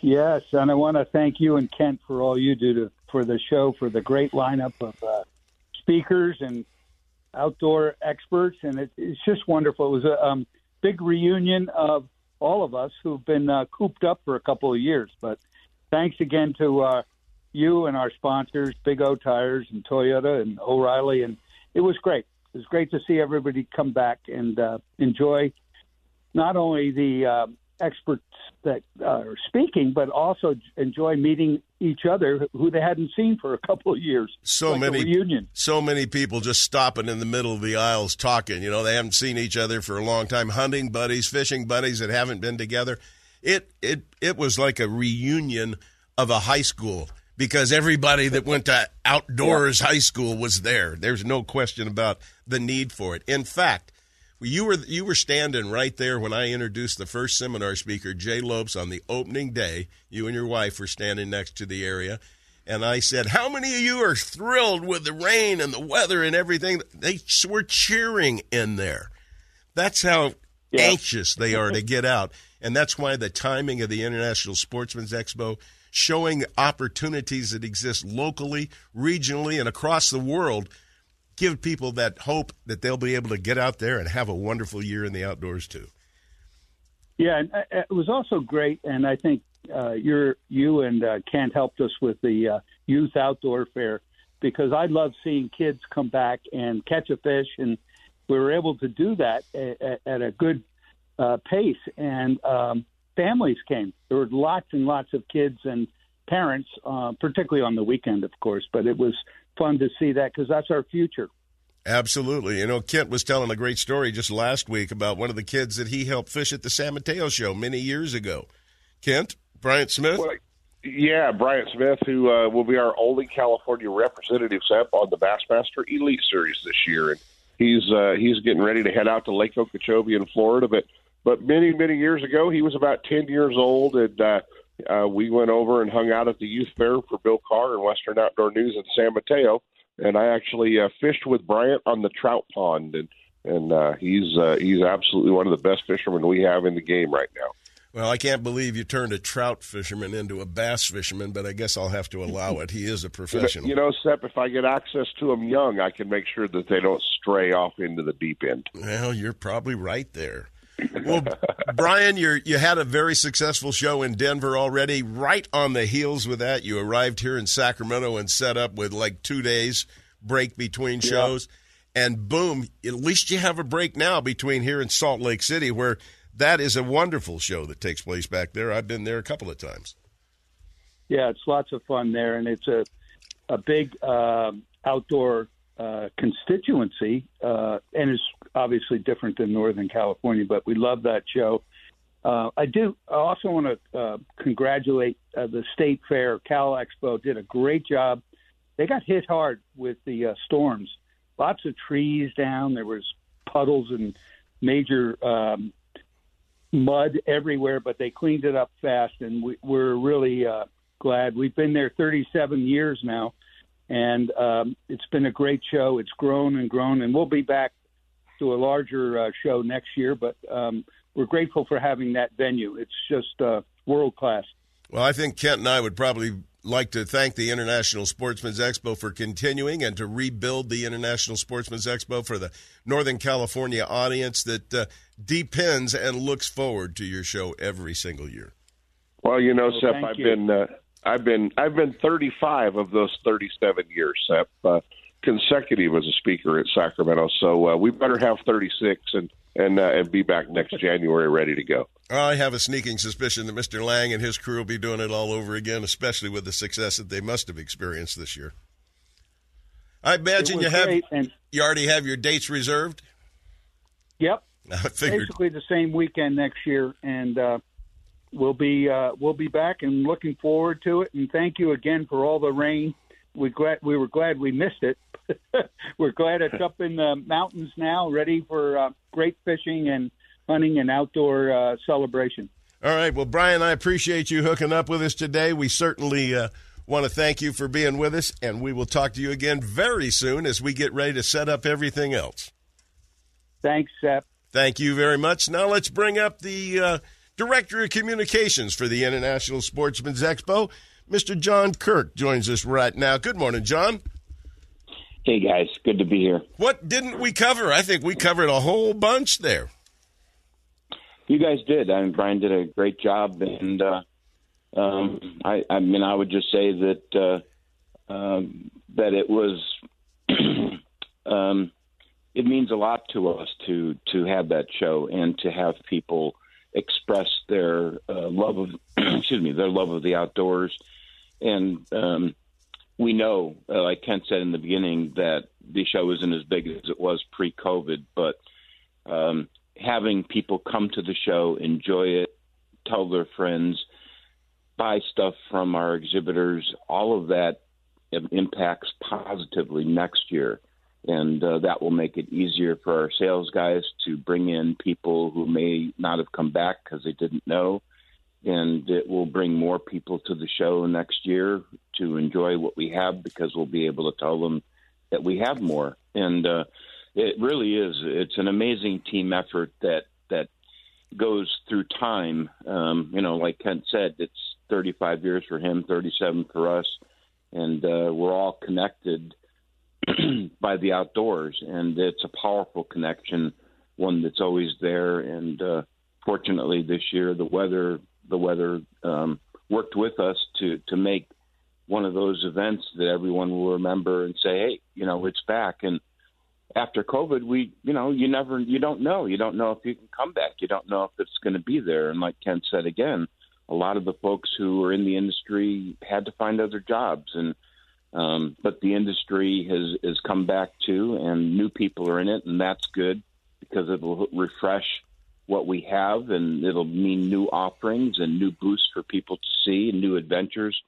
And um, you know, with your help, we'll we'll do it all again, and, and it'll be better even next time. Well, I don't think Kent Brown and I would have any suggestions for you to do a better job. But well, yeah, yeah, yeah, I would. A bigger speaker in the California Sportsman's Theater. Other than that, I think you guys got it wired. Kent, it was a great show, no question about it. And I did not hear anybody complaining about their booths or the traffic because it was packed at times. It was, and there's folks that are uh, waiting on getting their new boats Gone Fishing, and a lot of the other dealers, and uh, you know, new fish finders, like you heard Alan talk about. Lots of new rods and reels were sold, so I think everybody's uh, loading up their tackle boxes and uh, and taking all the stuff that they picked up at the ISE show and getting ready to uh, put it to use. Sep. All right. Well, I appreciate uh, Kent you joining us as well as Mr. Kirk. Congratulations on a very successful show, and you know we'll have you on in preparation for the next year's big events too. Well, hey, while you two take the rest of the weekend, while you two take the rest of the weekend off, Sep, uh, I'm going to go do a boat show today. Okay. Hey, why don't you give away a couple of boats tomorrow at Clear Lake too? yeah, and I'll, I'll be back for Clear Lake uh, tomorrow too. So we'll, right. uh, we'll we'll be busy. All right, guys, have a great time. Stay safe, and John, we will be talking to you soon. You can bet on it. Thank you, Sep. All right, thank you all. Great show at the ISE. We all really appreciate. What a wonderful show that ended up being for all of us. Hey, it's about time for Gun Owners of California. This is when I'm supposed to have Kent read this. Are you with me, Kent? I dumped him, didn't I? All right, I'll take care of it. Hey, if you think California state legislator and the governor are going to abide by all the strict rulings of the United States Supreme Court, well, they're trying to stall. They're trying to avoid a lot of stuff, but I'll guarantee you they'll go along with the Supreme Court when it comes down to the bottom of everything. And the gun owners of California obviously need your financial support. And that's why they have this great 52 guns in 52 weeks contest. They have 100 tickets left right now. You can buy a ticket for $50 and have 52 chances. Well, you don't. You got 48 chances left. 48 chances to win all year long. Every every Friday they draw a lucky winner. Every Saturday morning we announce it. So here's our winner for the 52 guns in 52 weeks raffle this week. Winner number four. I'm scooting over Angel Cuevas of Yuba City. Boy, there's been Willows, Yuba City. They got to get closer to Vacaville. Congratulations. You just won a TriStar over and under shotgun in 12 gauge. And the staff at GOC will be giving you a call next week to make your arrangements so that you can pick up your gun for 2023. All of the guns will be coming from Shooters Pro Shop in Roseville and Guns Fishing and other stuff in Vacaville, making it easy for you to pick up. If you can, give them a shout. Buy yourself a couple of more tickets. Check them out on the web at gunownersca.com. You can order the tickets right there. Congratulations to the lucky winner. We'll be right back after this.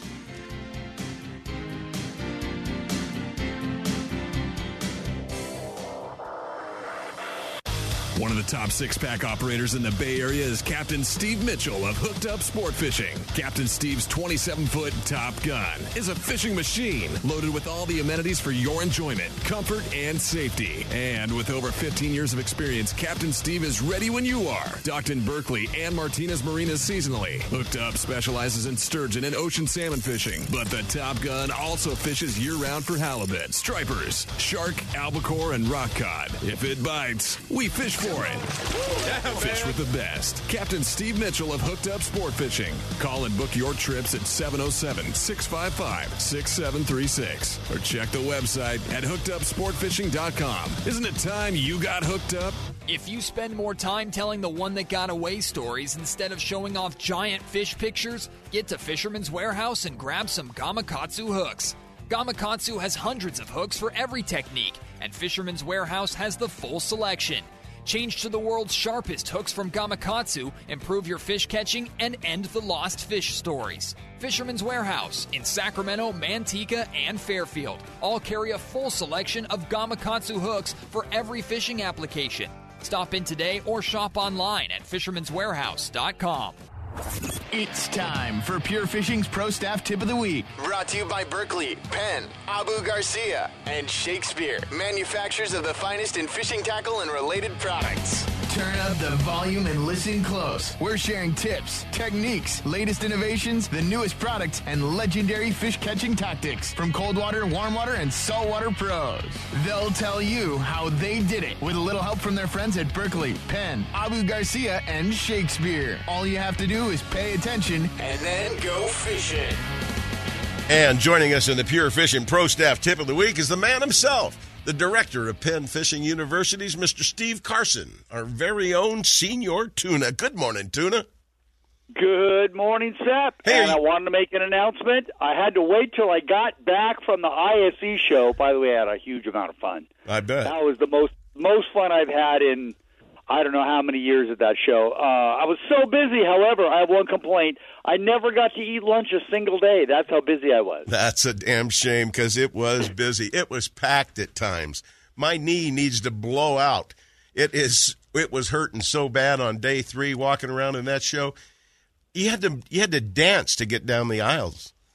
Hey, Kent. Kent, if if his leg has gone bad, does that mean that we have to put him down? You know, no, you don't. And I put Kent down. Kent's done for the morning. I let him go back to sleep before Oh. he has to go to the boat show this morning. Oh, okay. Well, okay. Well, I wanted to make an announcement because I, I had to wait till I got home to to set this date up, and of course, uh, we know that the that the the fishing dates out of San Diego do not last long. But we set up a three day trip. That's almost short enough for you by about. It still about two and a half days too long. Yeah, that's true. We set up a a, a three day trip on board the Pacifica with Captain Andrew Viola out of Seaforth Landing in San Diego. And that's going to be September 4th through September 7th, uh, 22 passengers. And, uh, you know, we may fish in Mexican waters, we may fish in California waters. Obviously, this far out, we really have no idea where we're going to go. But we're going to go somewhere, and uh, since that's over Labor Day weekend, um, that's very traditionally one of the best times of the year for saltwater fish off San Diego, whether it be bluefin tuna, yellowfin tuna. Uh, last year it was Dorado. Um, it's just you know always a really really good trip. So I want to let people know, get a hold of the folks at Seaforth Sport Fishing, and uh, make a reservation for that that three day Penn trip on September fourth through seventh. Have you got all the Don't contact? wait. Have you got all the contact numbers? Uh, I, I I don't. Uh, but wait a minute. Let's see. See at Seaforth Sport Fishing, everybody knows where they are, and uh, but the contact number for Seaforth is. Come on. Oh well. See, the computer always goes slow, and you really really need it to go fast. So any, anyway, Seaforth Sport Fishing on Mission Bay in San Diego. Ah, there it is. 619 224 3383. 3383. That's correct. Folks, if you want to get on board, you better call today because this thing is going to load up. Steve Carson, director of Penn Fishing University, is putting together a Penn Fishing University in September, and there's that many spots available. I think you'd better seize the opportunity, folks. Exactly, and um, you know, like I say, that's that is uh, it's hard to pinpoint with fishing exactly when the fishing is going to be best. But if you go over like the last fifty years, um, that that early September period is prime prime time for tuna fishing off San Diego. So it's it's fishing, so you never really know, but um, it's as good a, a choice as I could possibly make. Well, I'm sure it'll be a blast, and I'm sure it'll be a great trip. Did you ever get an opportunity to talk about anything except what you had in that milk can box at the end of your table? No, no. I didn't think so. It, it, it, was uh, not milk can, milk crate. Crate, whatever. It milk crate, aka rocket launcher, is, sort of the slang term for them. And how yeah, many? I How many did you have in there? Was there twelve or sixteen rods in that box? Well, no. What I had was I had the five essential San Diego rod and reel combos, um, which are a little bit different. Then now we now have a three essential Northern California tuna combos. So I had a total of eight. And, um, and again, think of fishing rods like golf clubs. So it doesn't matter how good of a putter is, you have when you need a driver.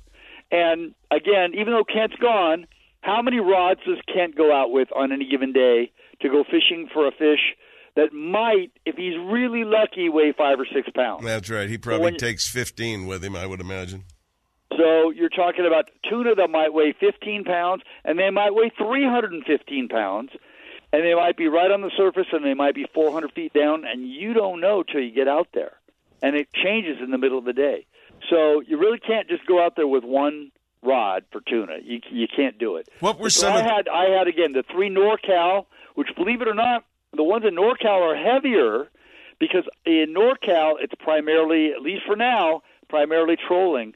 But of course, James Smith with the beautiful new California Dawn too. He may have already been on on the show earlier than me. He's going to go out and try a few nighttime jigging trips, just like they do in San Diego.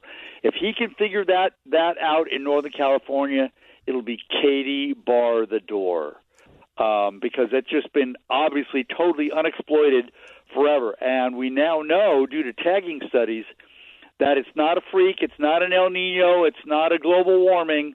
The bluefin tuna have always migrated to Northern California. We just haven't, we either haven't fished for them at all or we fish for them wrong. And finally, the last couple of years, we've sort of figured it out, and there's been some, as you well know, some simply outstanding catches made from Monterey all the way up to Fort Bragg and even into Oregon. So, tuna fishing, it's on the menu. Get ready to do it. Well, I, I was shocked. Every time I come over there to talk to you or to Randy Pringle working the booths, I'd have to stand there and wait for these guys to go through all their questions. And I'm not going to break you away from a customer, that's for sure. But you know, your conversations talked about the rods, it talked about the reels, and inevitably it would end up being line. What kind of line are you professing for all of these things? Well, there's obviously a lot of room for personal preference, and what I like to say is if you want to start a fight in a fisherman's bar, all you got to do is go in and say X is the best length top shot, and somebody will want to fight about it, no matter what you say. But basically, you're filling your reel up about three quarters of the way or more with super braid line, um, and then you leave enough room on top for a top shot. That's why they call it that of monofilament. Uh, my personal ones can be as short as 10 or 15 feet. Typically, I use 25 yards. And on the loaners that I hand out to people on my on my Penn Fishing University trips, they generally have 50 yards of monofilament on top, and that is for stretch, so you don't rip the hook out of the fish's mouth. Uh, it also casts a little easier than the braid, it's a, and it's a little bit more abrasion resistant. So if the fish rubs you on the bottom of the boat, or you get tangled up with with your pal that's right next to you, um, the monofilament holds up to that a little bit le- uh, better. But the braid is so much thinner that allows you in a reel that used to hold 300 yards of line, which when you're tuna fishing, 300 yards of line may not be enough. Right. Um, you've just suddenly doubled the capacity of your reel, and although 600 yards may also not be enough, it's a lot better than uh, than than uh, running out of line on even a medium-sized fish. So, so basically, I like to fill the- the reel up about three quarters to seven eighths with braid of the relevant pound test, and then about 25 to 50 yards of top shot. And I like the braid to be one bump heavier than the top shot. So if your top shot's going to be 40 pound monofilament, then I like 50 pound braid. Your top shot's going to be 80 pound monofilament, 100 pound braid, and so on. Hey, you get the And, idea, uh, folks. You just don't tie on a hook and put on a bait and throw it over the side of the boat. You don't. Everything has to be done correctly to get that fish to the boat. Your fight has to be perfect. Your gear has to be perfect. You've got to have great knots. Everything's got to hold up. And of course, non abrasive line.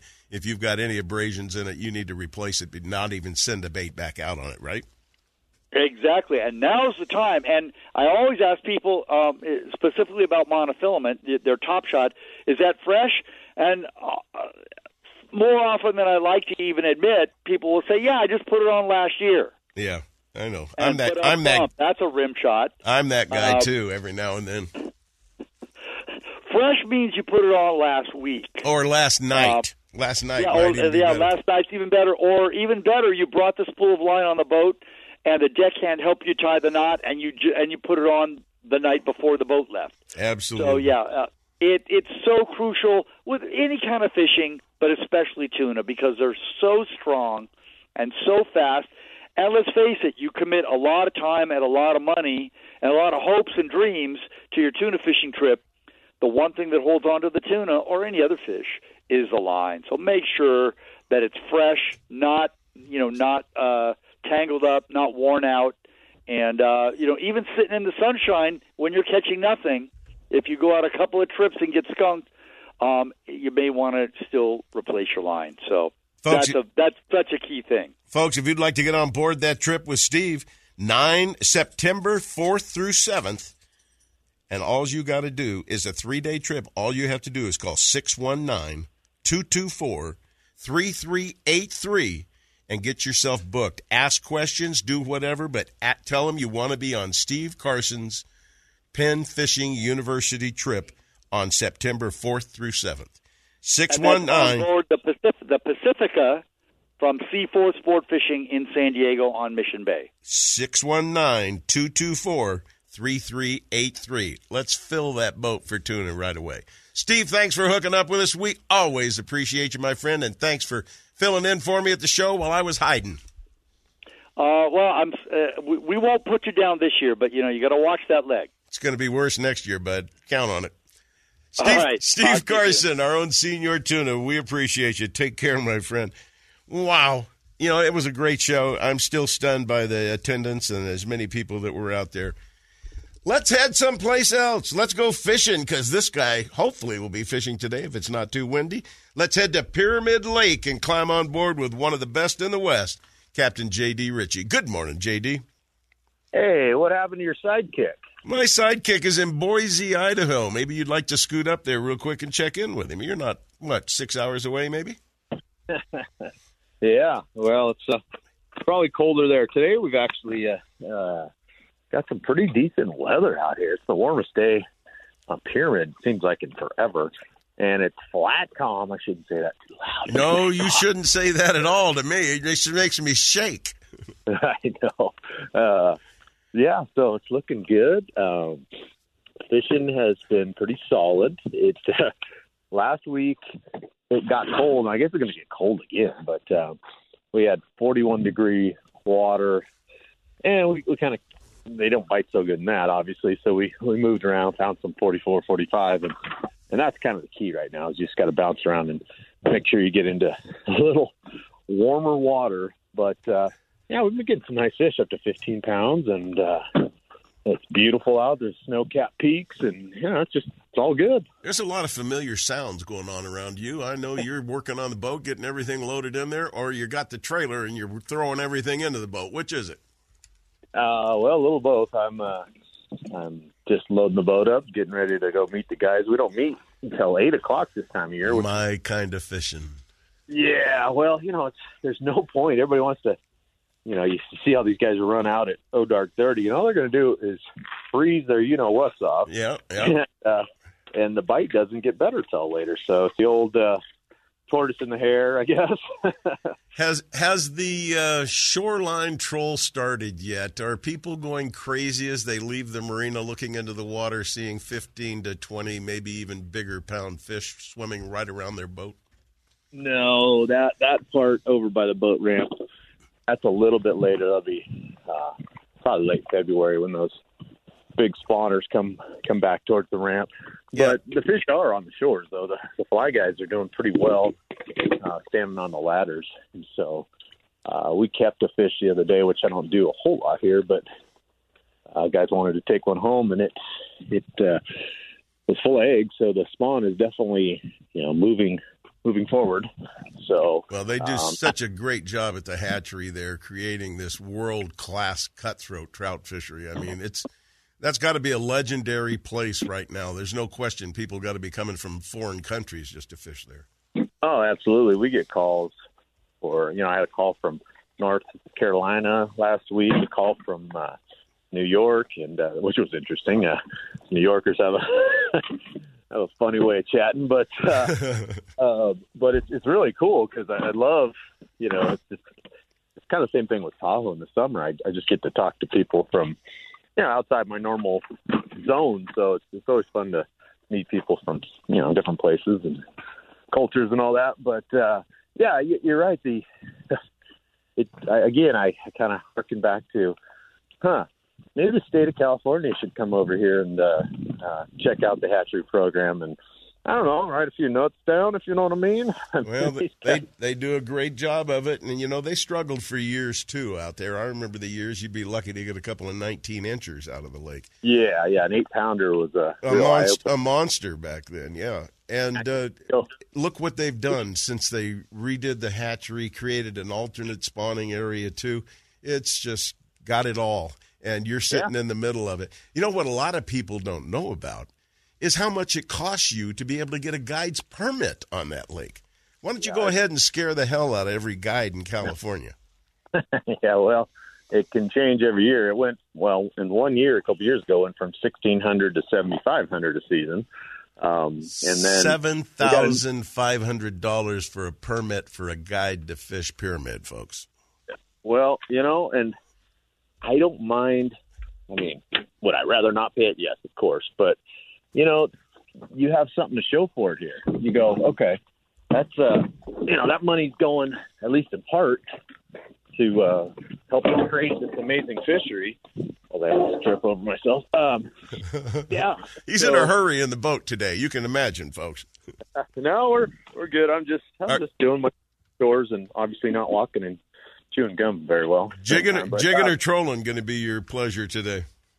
Uh, you know, it kind of depends on conditions, and and I, you know, always sit down with the guys and see what they want to do. But I, I'm going to guess we're going to start off trolling and then kind of just go from there. But uh, uh, you know, this place, like I always said, this makes you earn it, and and you just don't ever really feel comfortable with.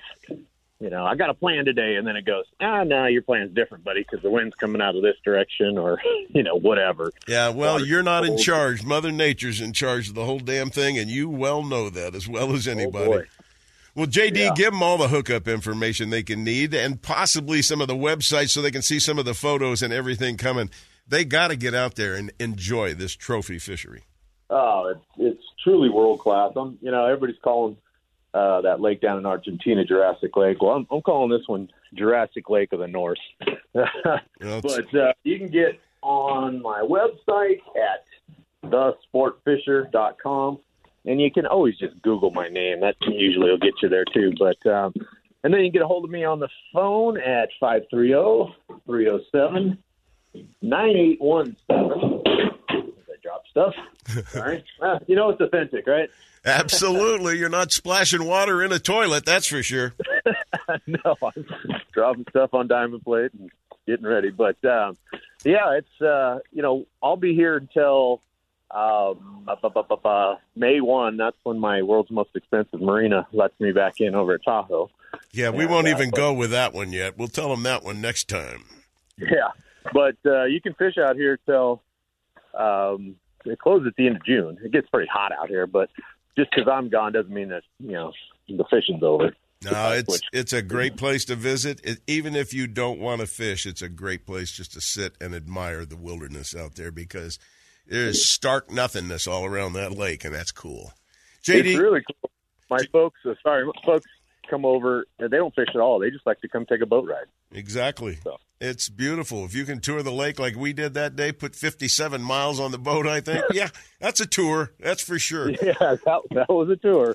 Captain J.D. Uh, Richey, folks, if you have the opportunity, get over to Pyramid Lake, catch one of the world class cutthroat trout that they've got 530 307 9817. JD, thanks for correct. hooking up with us. We will talk to you again very soon, my friend. Thanks, Dad. Appreciate it. Thank you. We'll talk to you soon. Hey, where's Marilyn? It's time for Get a Clue.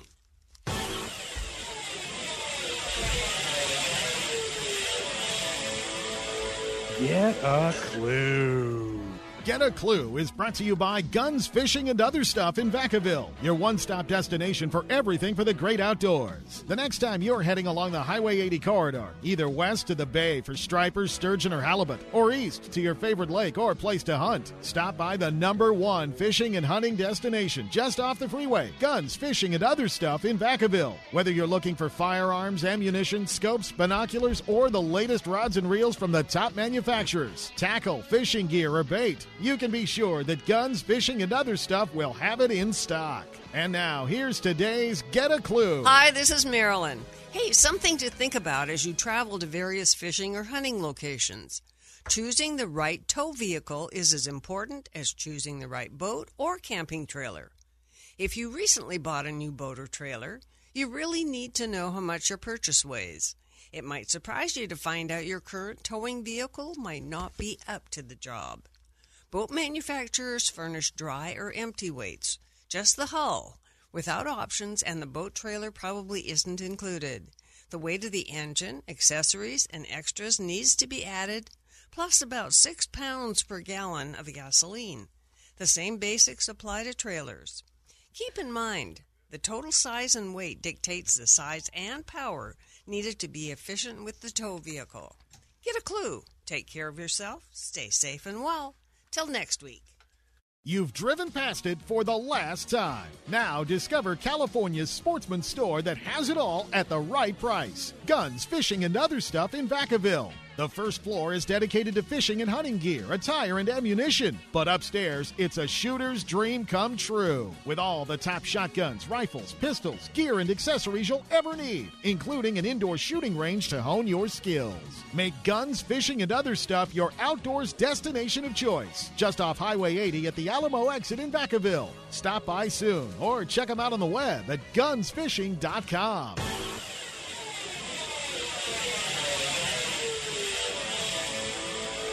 Get a clue. And now, more California sportsmen with Sep Hendrickson. Hey, I'm going to take you to Lake Comanche right now. We're going to climb on board with Big Nate's Guide Service. Nate Kells, the owner of that company, and he has been catching fish out there. Good morning, Nate. Hey. Well, Big Nate's is obviously banging them. Tell us about Comanche. Tell them what you did the Well- other day and what your plans are for today. I was I was supposed to call in this morning uh, with you guys, and um, Nate from uh, from your broadcast crew had to uh, had to give me a ring. We were on, so we've uh, we've already got a couple fish in the bag, and we haven't been able to get all the rods out.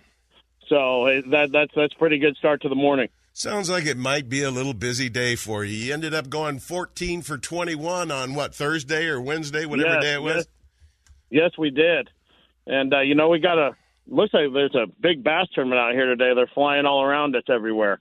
Well, that's good for them. They'll stay out of your way. They're going to be fishing the shallows for those damn bass anyway. Uh, they're all over the place.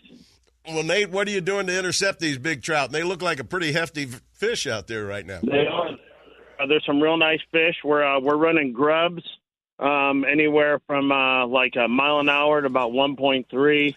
Um, we're running rapalas uh, up to about 2.3, and then we're also running some spoons. Uh, once the sun gets on the water, we'll speed it up to three, three and a half. You know, on even on up to four miles an hour, and um, you know, you know, I like doing that power trolling stuff. Mm-hmm. You put, you're not pulling o- Optimax or the whatever it's called. I can't even No, remember. no, we're we're running needlefish and uh, speedy shiners. Any colors in particular seem to be working better? The the darker colors seem to be uh, seem to be the ticket this time of year with uh, with uh, with the color on the water. How about the water clarity? What are we looking at? Um, you got a you got a couple feet uh, a couple feet of visibility. Um, you know, it was it was a mess there for a while, but it's it's finally starting to clear and the action's starting to heat up. Well, they must have an active stocking program going on over there because those fish, what were they running? A pound and a half up to two and a half, three pounds? Exactly. Oh, we every every once in a while we'll run into a to a couple of fives and we'll get them up over ten pounds sometimes. So they they do a real good job out here at this lake. Well, what's your speed and what's your depth when you're hitting these fish? We're, we're forty to hundred feet um, as far as the, as far as the depth of water, and then we're fishing down to about 15, 16 feet uh, down from the surface. So they're pretty close to the top. They're in the top 20 feet of the water. or Yeah, so. Yeah. The the water's uh, forty five degrees, so that's that's a good surface trolling temp for uh, for trout. You know, this is a very popular lake and recreation area out there. How busy is it on the weekends? I mean, today, today, I know there's a bass tournament, but I mean, there's there's a ton of boats and trailers. Generally, we uh, we don't come out on the uh, on the weekends out here just for that reason. But you know, it, it is what it is. When people want to fish on the weekend, we're going to fish. And you got perfect weather, so why the heck not? Exactly right. Might be a little chilly out there. Well, when are you going to get back over to Berryessa? Well, be back on Berryessa towards the end of next week just to go out there and take a look around.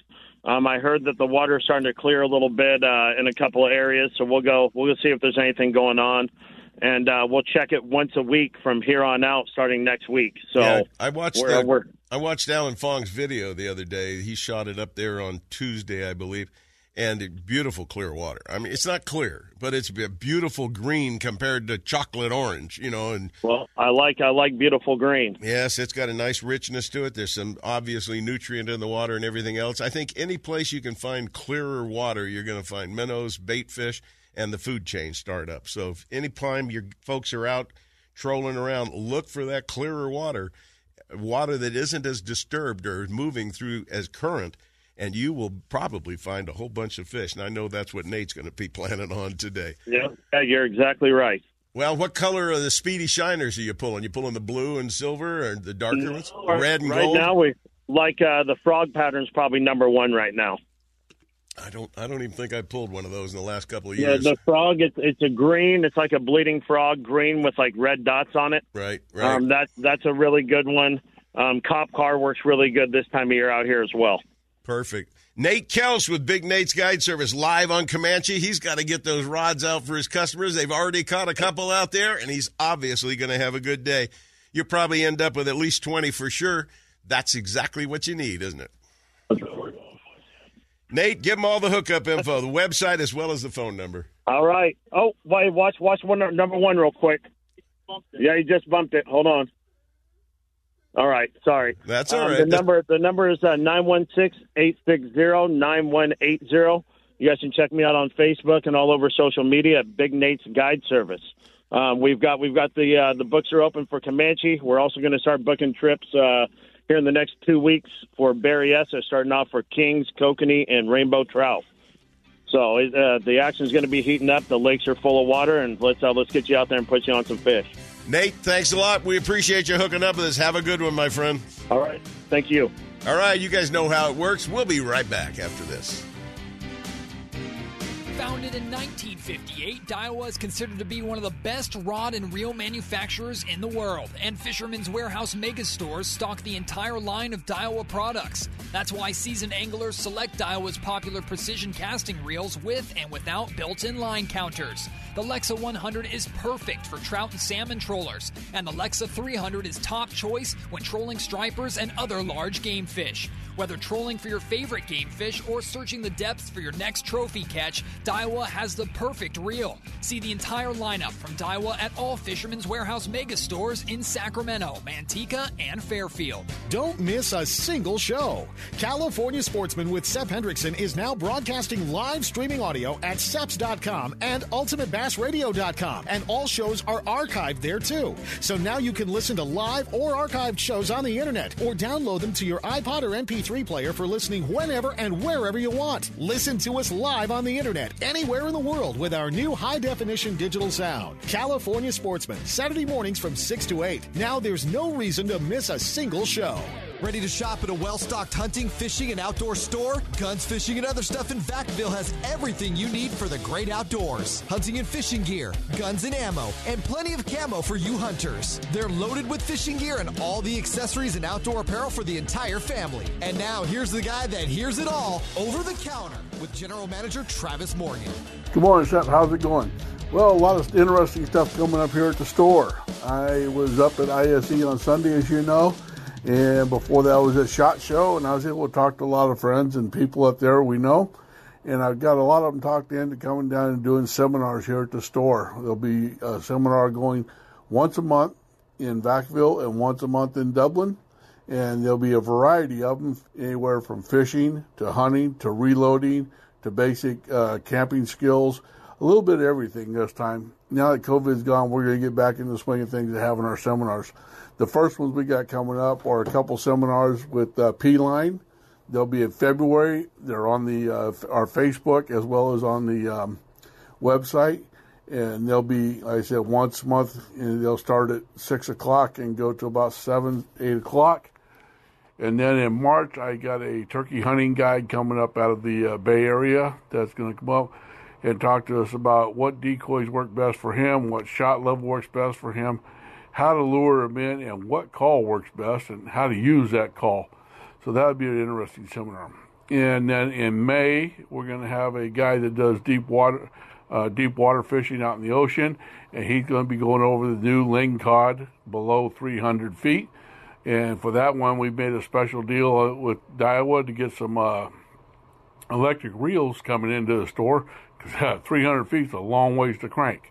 So we got those electric reels coming in. He'll go over those and how to use them, and we'll have for purchasing. There'll be several other seminars coming up throughout the year, and we'll keep you posted with the dates. Just keep an eye on our Facebook page and on our web page, and of course, listen to Sep here, and we'll have it there. All right. You all have a great weekend. I'll see you at the store. Thanks a lot. Guns, fishing, and other stuff. You'll find everything you need and more on the shelves of their two big stores in Vacaville at 197 Butcher Road and in Dublin at 6705 Amador Plaza. Don't miss the deals at Guns, Fishing, and Other Stuff, and be sure to check them out on the web at gunsfishing.com.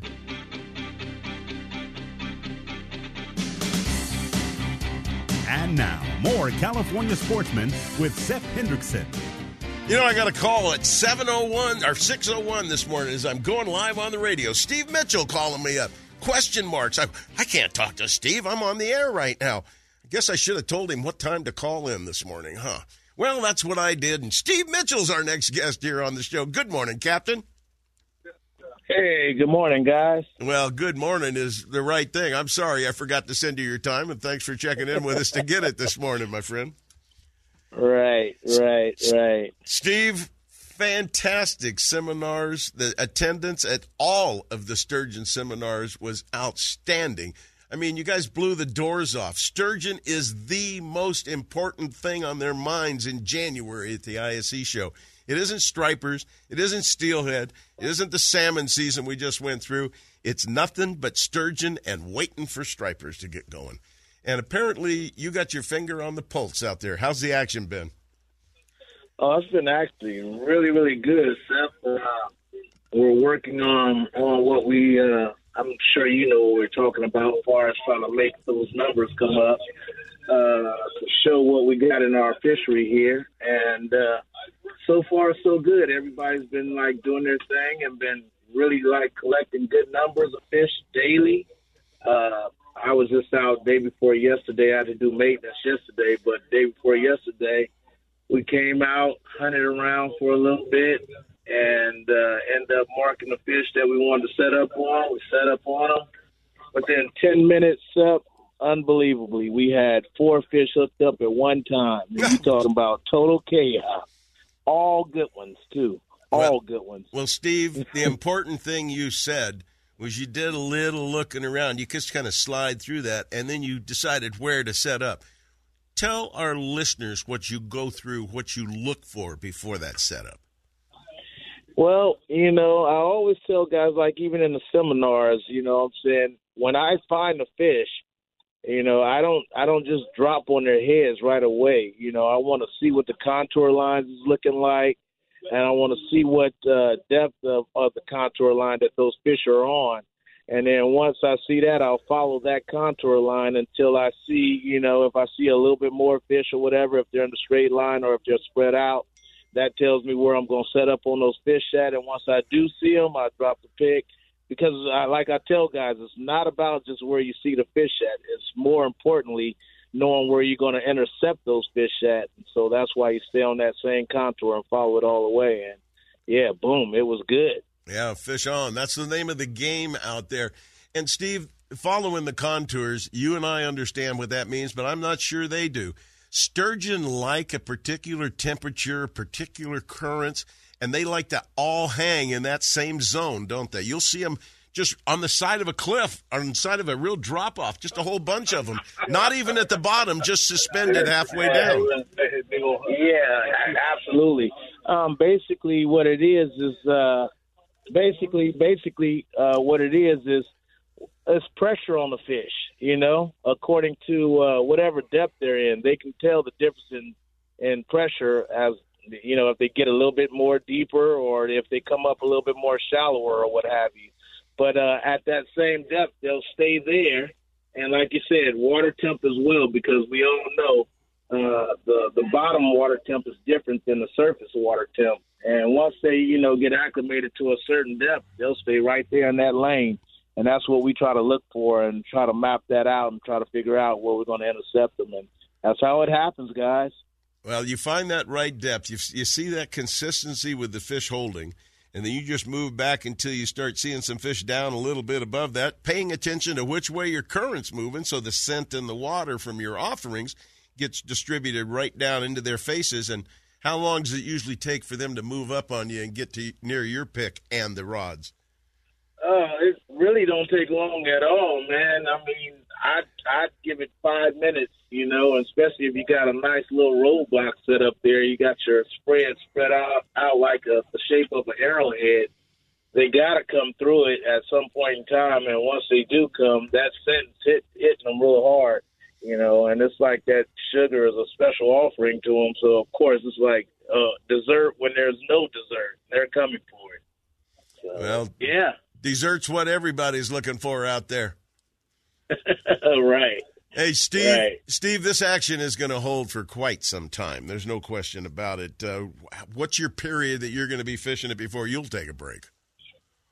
Uh, well, we'll stay here uh, all the way up until April. I was going to stay until March and switch back over to the bigger boat, but uh, being that we know we got all this fresh water like it is, uh, for some reason or another, I kind of like don't feel like those halibut is going to be up in the upper North Bay like they have been in the previous years. That's a that's uh, a good thought. A little bit too brackish of water there, not salty enough for them. They might uh, move south on you, or just hold off a little bit and come into the bay a little bit later. Exactly, and that's what I'm thinking. So at first, I was going to like start uh, try to get a jump start on guys and and uh, jump on a Malia Kai in March. But now, seeing that we had the storm, we got all this fresh water running out and down uh, downriver. I decided I'll just hang out till April and start at the normal time or whatever. And I think we'll do good down there, probably around Oyster Point, uh, Coyote Point area, Candlestick, all that. That should be good, and hopefully, you know, we'll have a good halibut season next. Oh, you will. There's no doubt about it. It's going to be a great season for everything. Steve, give them all the hookup info as well as the website so they can get a hold of you. All right, thanks, Sep. Yeah, guys, you can uh, definitely get at me at uh, 707-655-6736, or you can find me all over social media on Facebook or uh, Instagram as uh, Hooked Up Sport Fishing, SF Charters on Facebook, or just straight up Hooked Up Sport Fishing on Instagram. I do a lot of posting on Instagram, guys, so you can follow me either way. Give me a call if you guys want to get out here with me. It's going to be epic. One of the best in the West sturgeon fishermen, a speaker at the International Sportsman's Expo, Steve Mitchell, hooked up sport fishing. Give him a call, 707 655 6736, and go out and have some fun with the man. Steve, thanks for hooking up with us. We'll talk to you again real soon.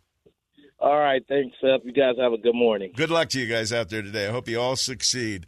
Well, every show, except last week's show, we like to end it with our good friend, Mr. Dave Hurley, the editor of Western Outdoor News. And today, of course, is no exception. I've asked him to come up with a whole bunch more angling opportunities, but I want to ask him what he thought of the ISE show before we get to that. Good morning, Dave.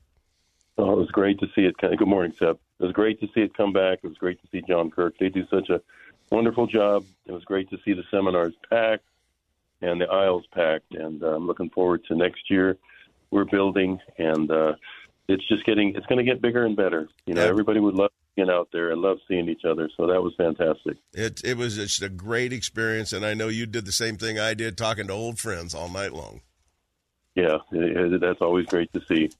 You know, Sep, uh, that was a great report you had on Comanche. You know, they planted at 1,800 pounds yesterday, and Robbie Dunham went out and he took young Eric Gregory for his 16th birthday, and he got they limited out on trout like 11:30 in the morning, but he got a 7-3 and an 8-1, and doing the same thing that doing the same thing that uh, Nate's doing, trolling uh, grubs in the morning. You know, those uh, three-inch uh, Sep's grubs. Yeah, it doesn't matter whether they're Seps or anybody's. They seem to be very, very effective. Good minnow imitation, a good leech imitation, good nightcrawler imitations. Get it out there, folks. You're going to get fish. Yeah, that white and the sun kissed is, uh, which is orange and yellow, seem to be going good. We got some good reports coming out of uh, New Melones. Even though there's a lot of debris in the lake, that lake has come up quite a bit. You just have to find some clear water. But the trout fishing has been good there with spoons. You know, they're all in the top 15 feet. You know, uh, just, but they want it slower because uh, the water is cold. Don Pedro was doing very well as well. And I think the water's a little bit clear at Don Pedro, especially out of Fleming Meadows. Uh, you know, it's 49 degrees. Those fish want it cold, but guys are catching trout on kokanee here. And we had an 11.5 inch kokanee caught out of uh, New Melones by Kyle Wise of Headhunter when he was limiting out on trout. So that's a pretty good sized fish for this early in the season. That's what I say. You know, it's that's a really good sign. And you know, one of the things I, I know you've covered all day long today is when these lakes clear, it's going to be on. KD, you know, bar the door. It's going to be on. These fish are really healthy right now, which is looking good. You know, normally in Don Pedro, those fish have a tendency to get copepods, but they're they're really nice and and crisp right now, somewhere in the two to three pound range on the upper end. Another sleeper that people don't talk about is Tulloch. You know that that lake stays very clear and they have brook trout in there. So that's a good lake to go roll some shad in. So there's some there's some good options out there as well for freshwater guys that want to troll. Amador is now starting to clear. You know they they, they have a strain of trout called the blue, Sep, and they're actually a blue trout. It's amazing, you know. They have these lightnings now, but now they have a blue. Yeah, they got the yellow orange lightning trout, and now they got a blue one to go with it they got a blue one. It looks like a cobalt blue, and it's just incredibly. Uh, it's amazing. When they first said they were planting blues, I was like, yeah, I got to see this. Send but, me uh, a photo. I got to see this thing. I've never heard of it. I never heard of it before either, but somehow they came up with this bright, it's like a neon bright cobalt blue, and there's some big fish they're putting in there. And that lake is now starting to clear. It's, it was a mud hole for a while. It always muds up, just like Collins does too. You know, heavy, nice, good planning program, but uh, water's got to clear before uh, you, are going to do very have, good. Have there. you heard anything lately about Los Vaqueros? Yeah, Los Vaqueros was closed there for a brief period of time, but now it's back open. You know, they have a pretty aggressive planting program. Right. And, and guys, a lot of guys from the Central Valley and from the Bay Area will go to Los Vaqueros to, to troll for trout, to catch trout off the bank. And you can always get striped bass in there as well, too. They're loading up on those uh, trout those planted trout that are there. So it's a good option. You know, one of the ways you can check on that is is to go to their Facebook page. They always have reports there. I haven't looked at it recently because it's not a lake that I normally cover for Western Outdoor News, uh, other than editing it. But uh, it was closed because the road had flooded. But I know it's back open now. Well, we're going to have to bail out of here, Dave. But uh, before we go, I hope uh, one of these days my new boat will be arriving and that you'll join me at Berryessa and we'll follow Nate Kelsch all over the damn place. Hey, that sounds like a plan. All right, thanks for hooking up with this guy. Hey, I want to thank all you guys for listening today. We appreciate it. We're back from the shows and we're ready to go. I hope you are too. Tight lines, everybody. We'd like to know what you'd like to hear on California Sportsman and Ultimate Bass. For more information on fishing and hunting, guided trips, and more, visit us on the internet at seps.com. California Sportsman and Ultimate Bass, productions of Seps Outdoors Incorporated, leading the way in outdoor entertainment. Join us next week from 5 to 8 a.m. for another Seps Saturday Morning Outdoors.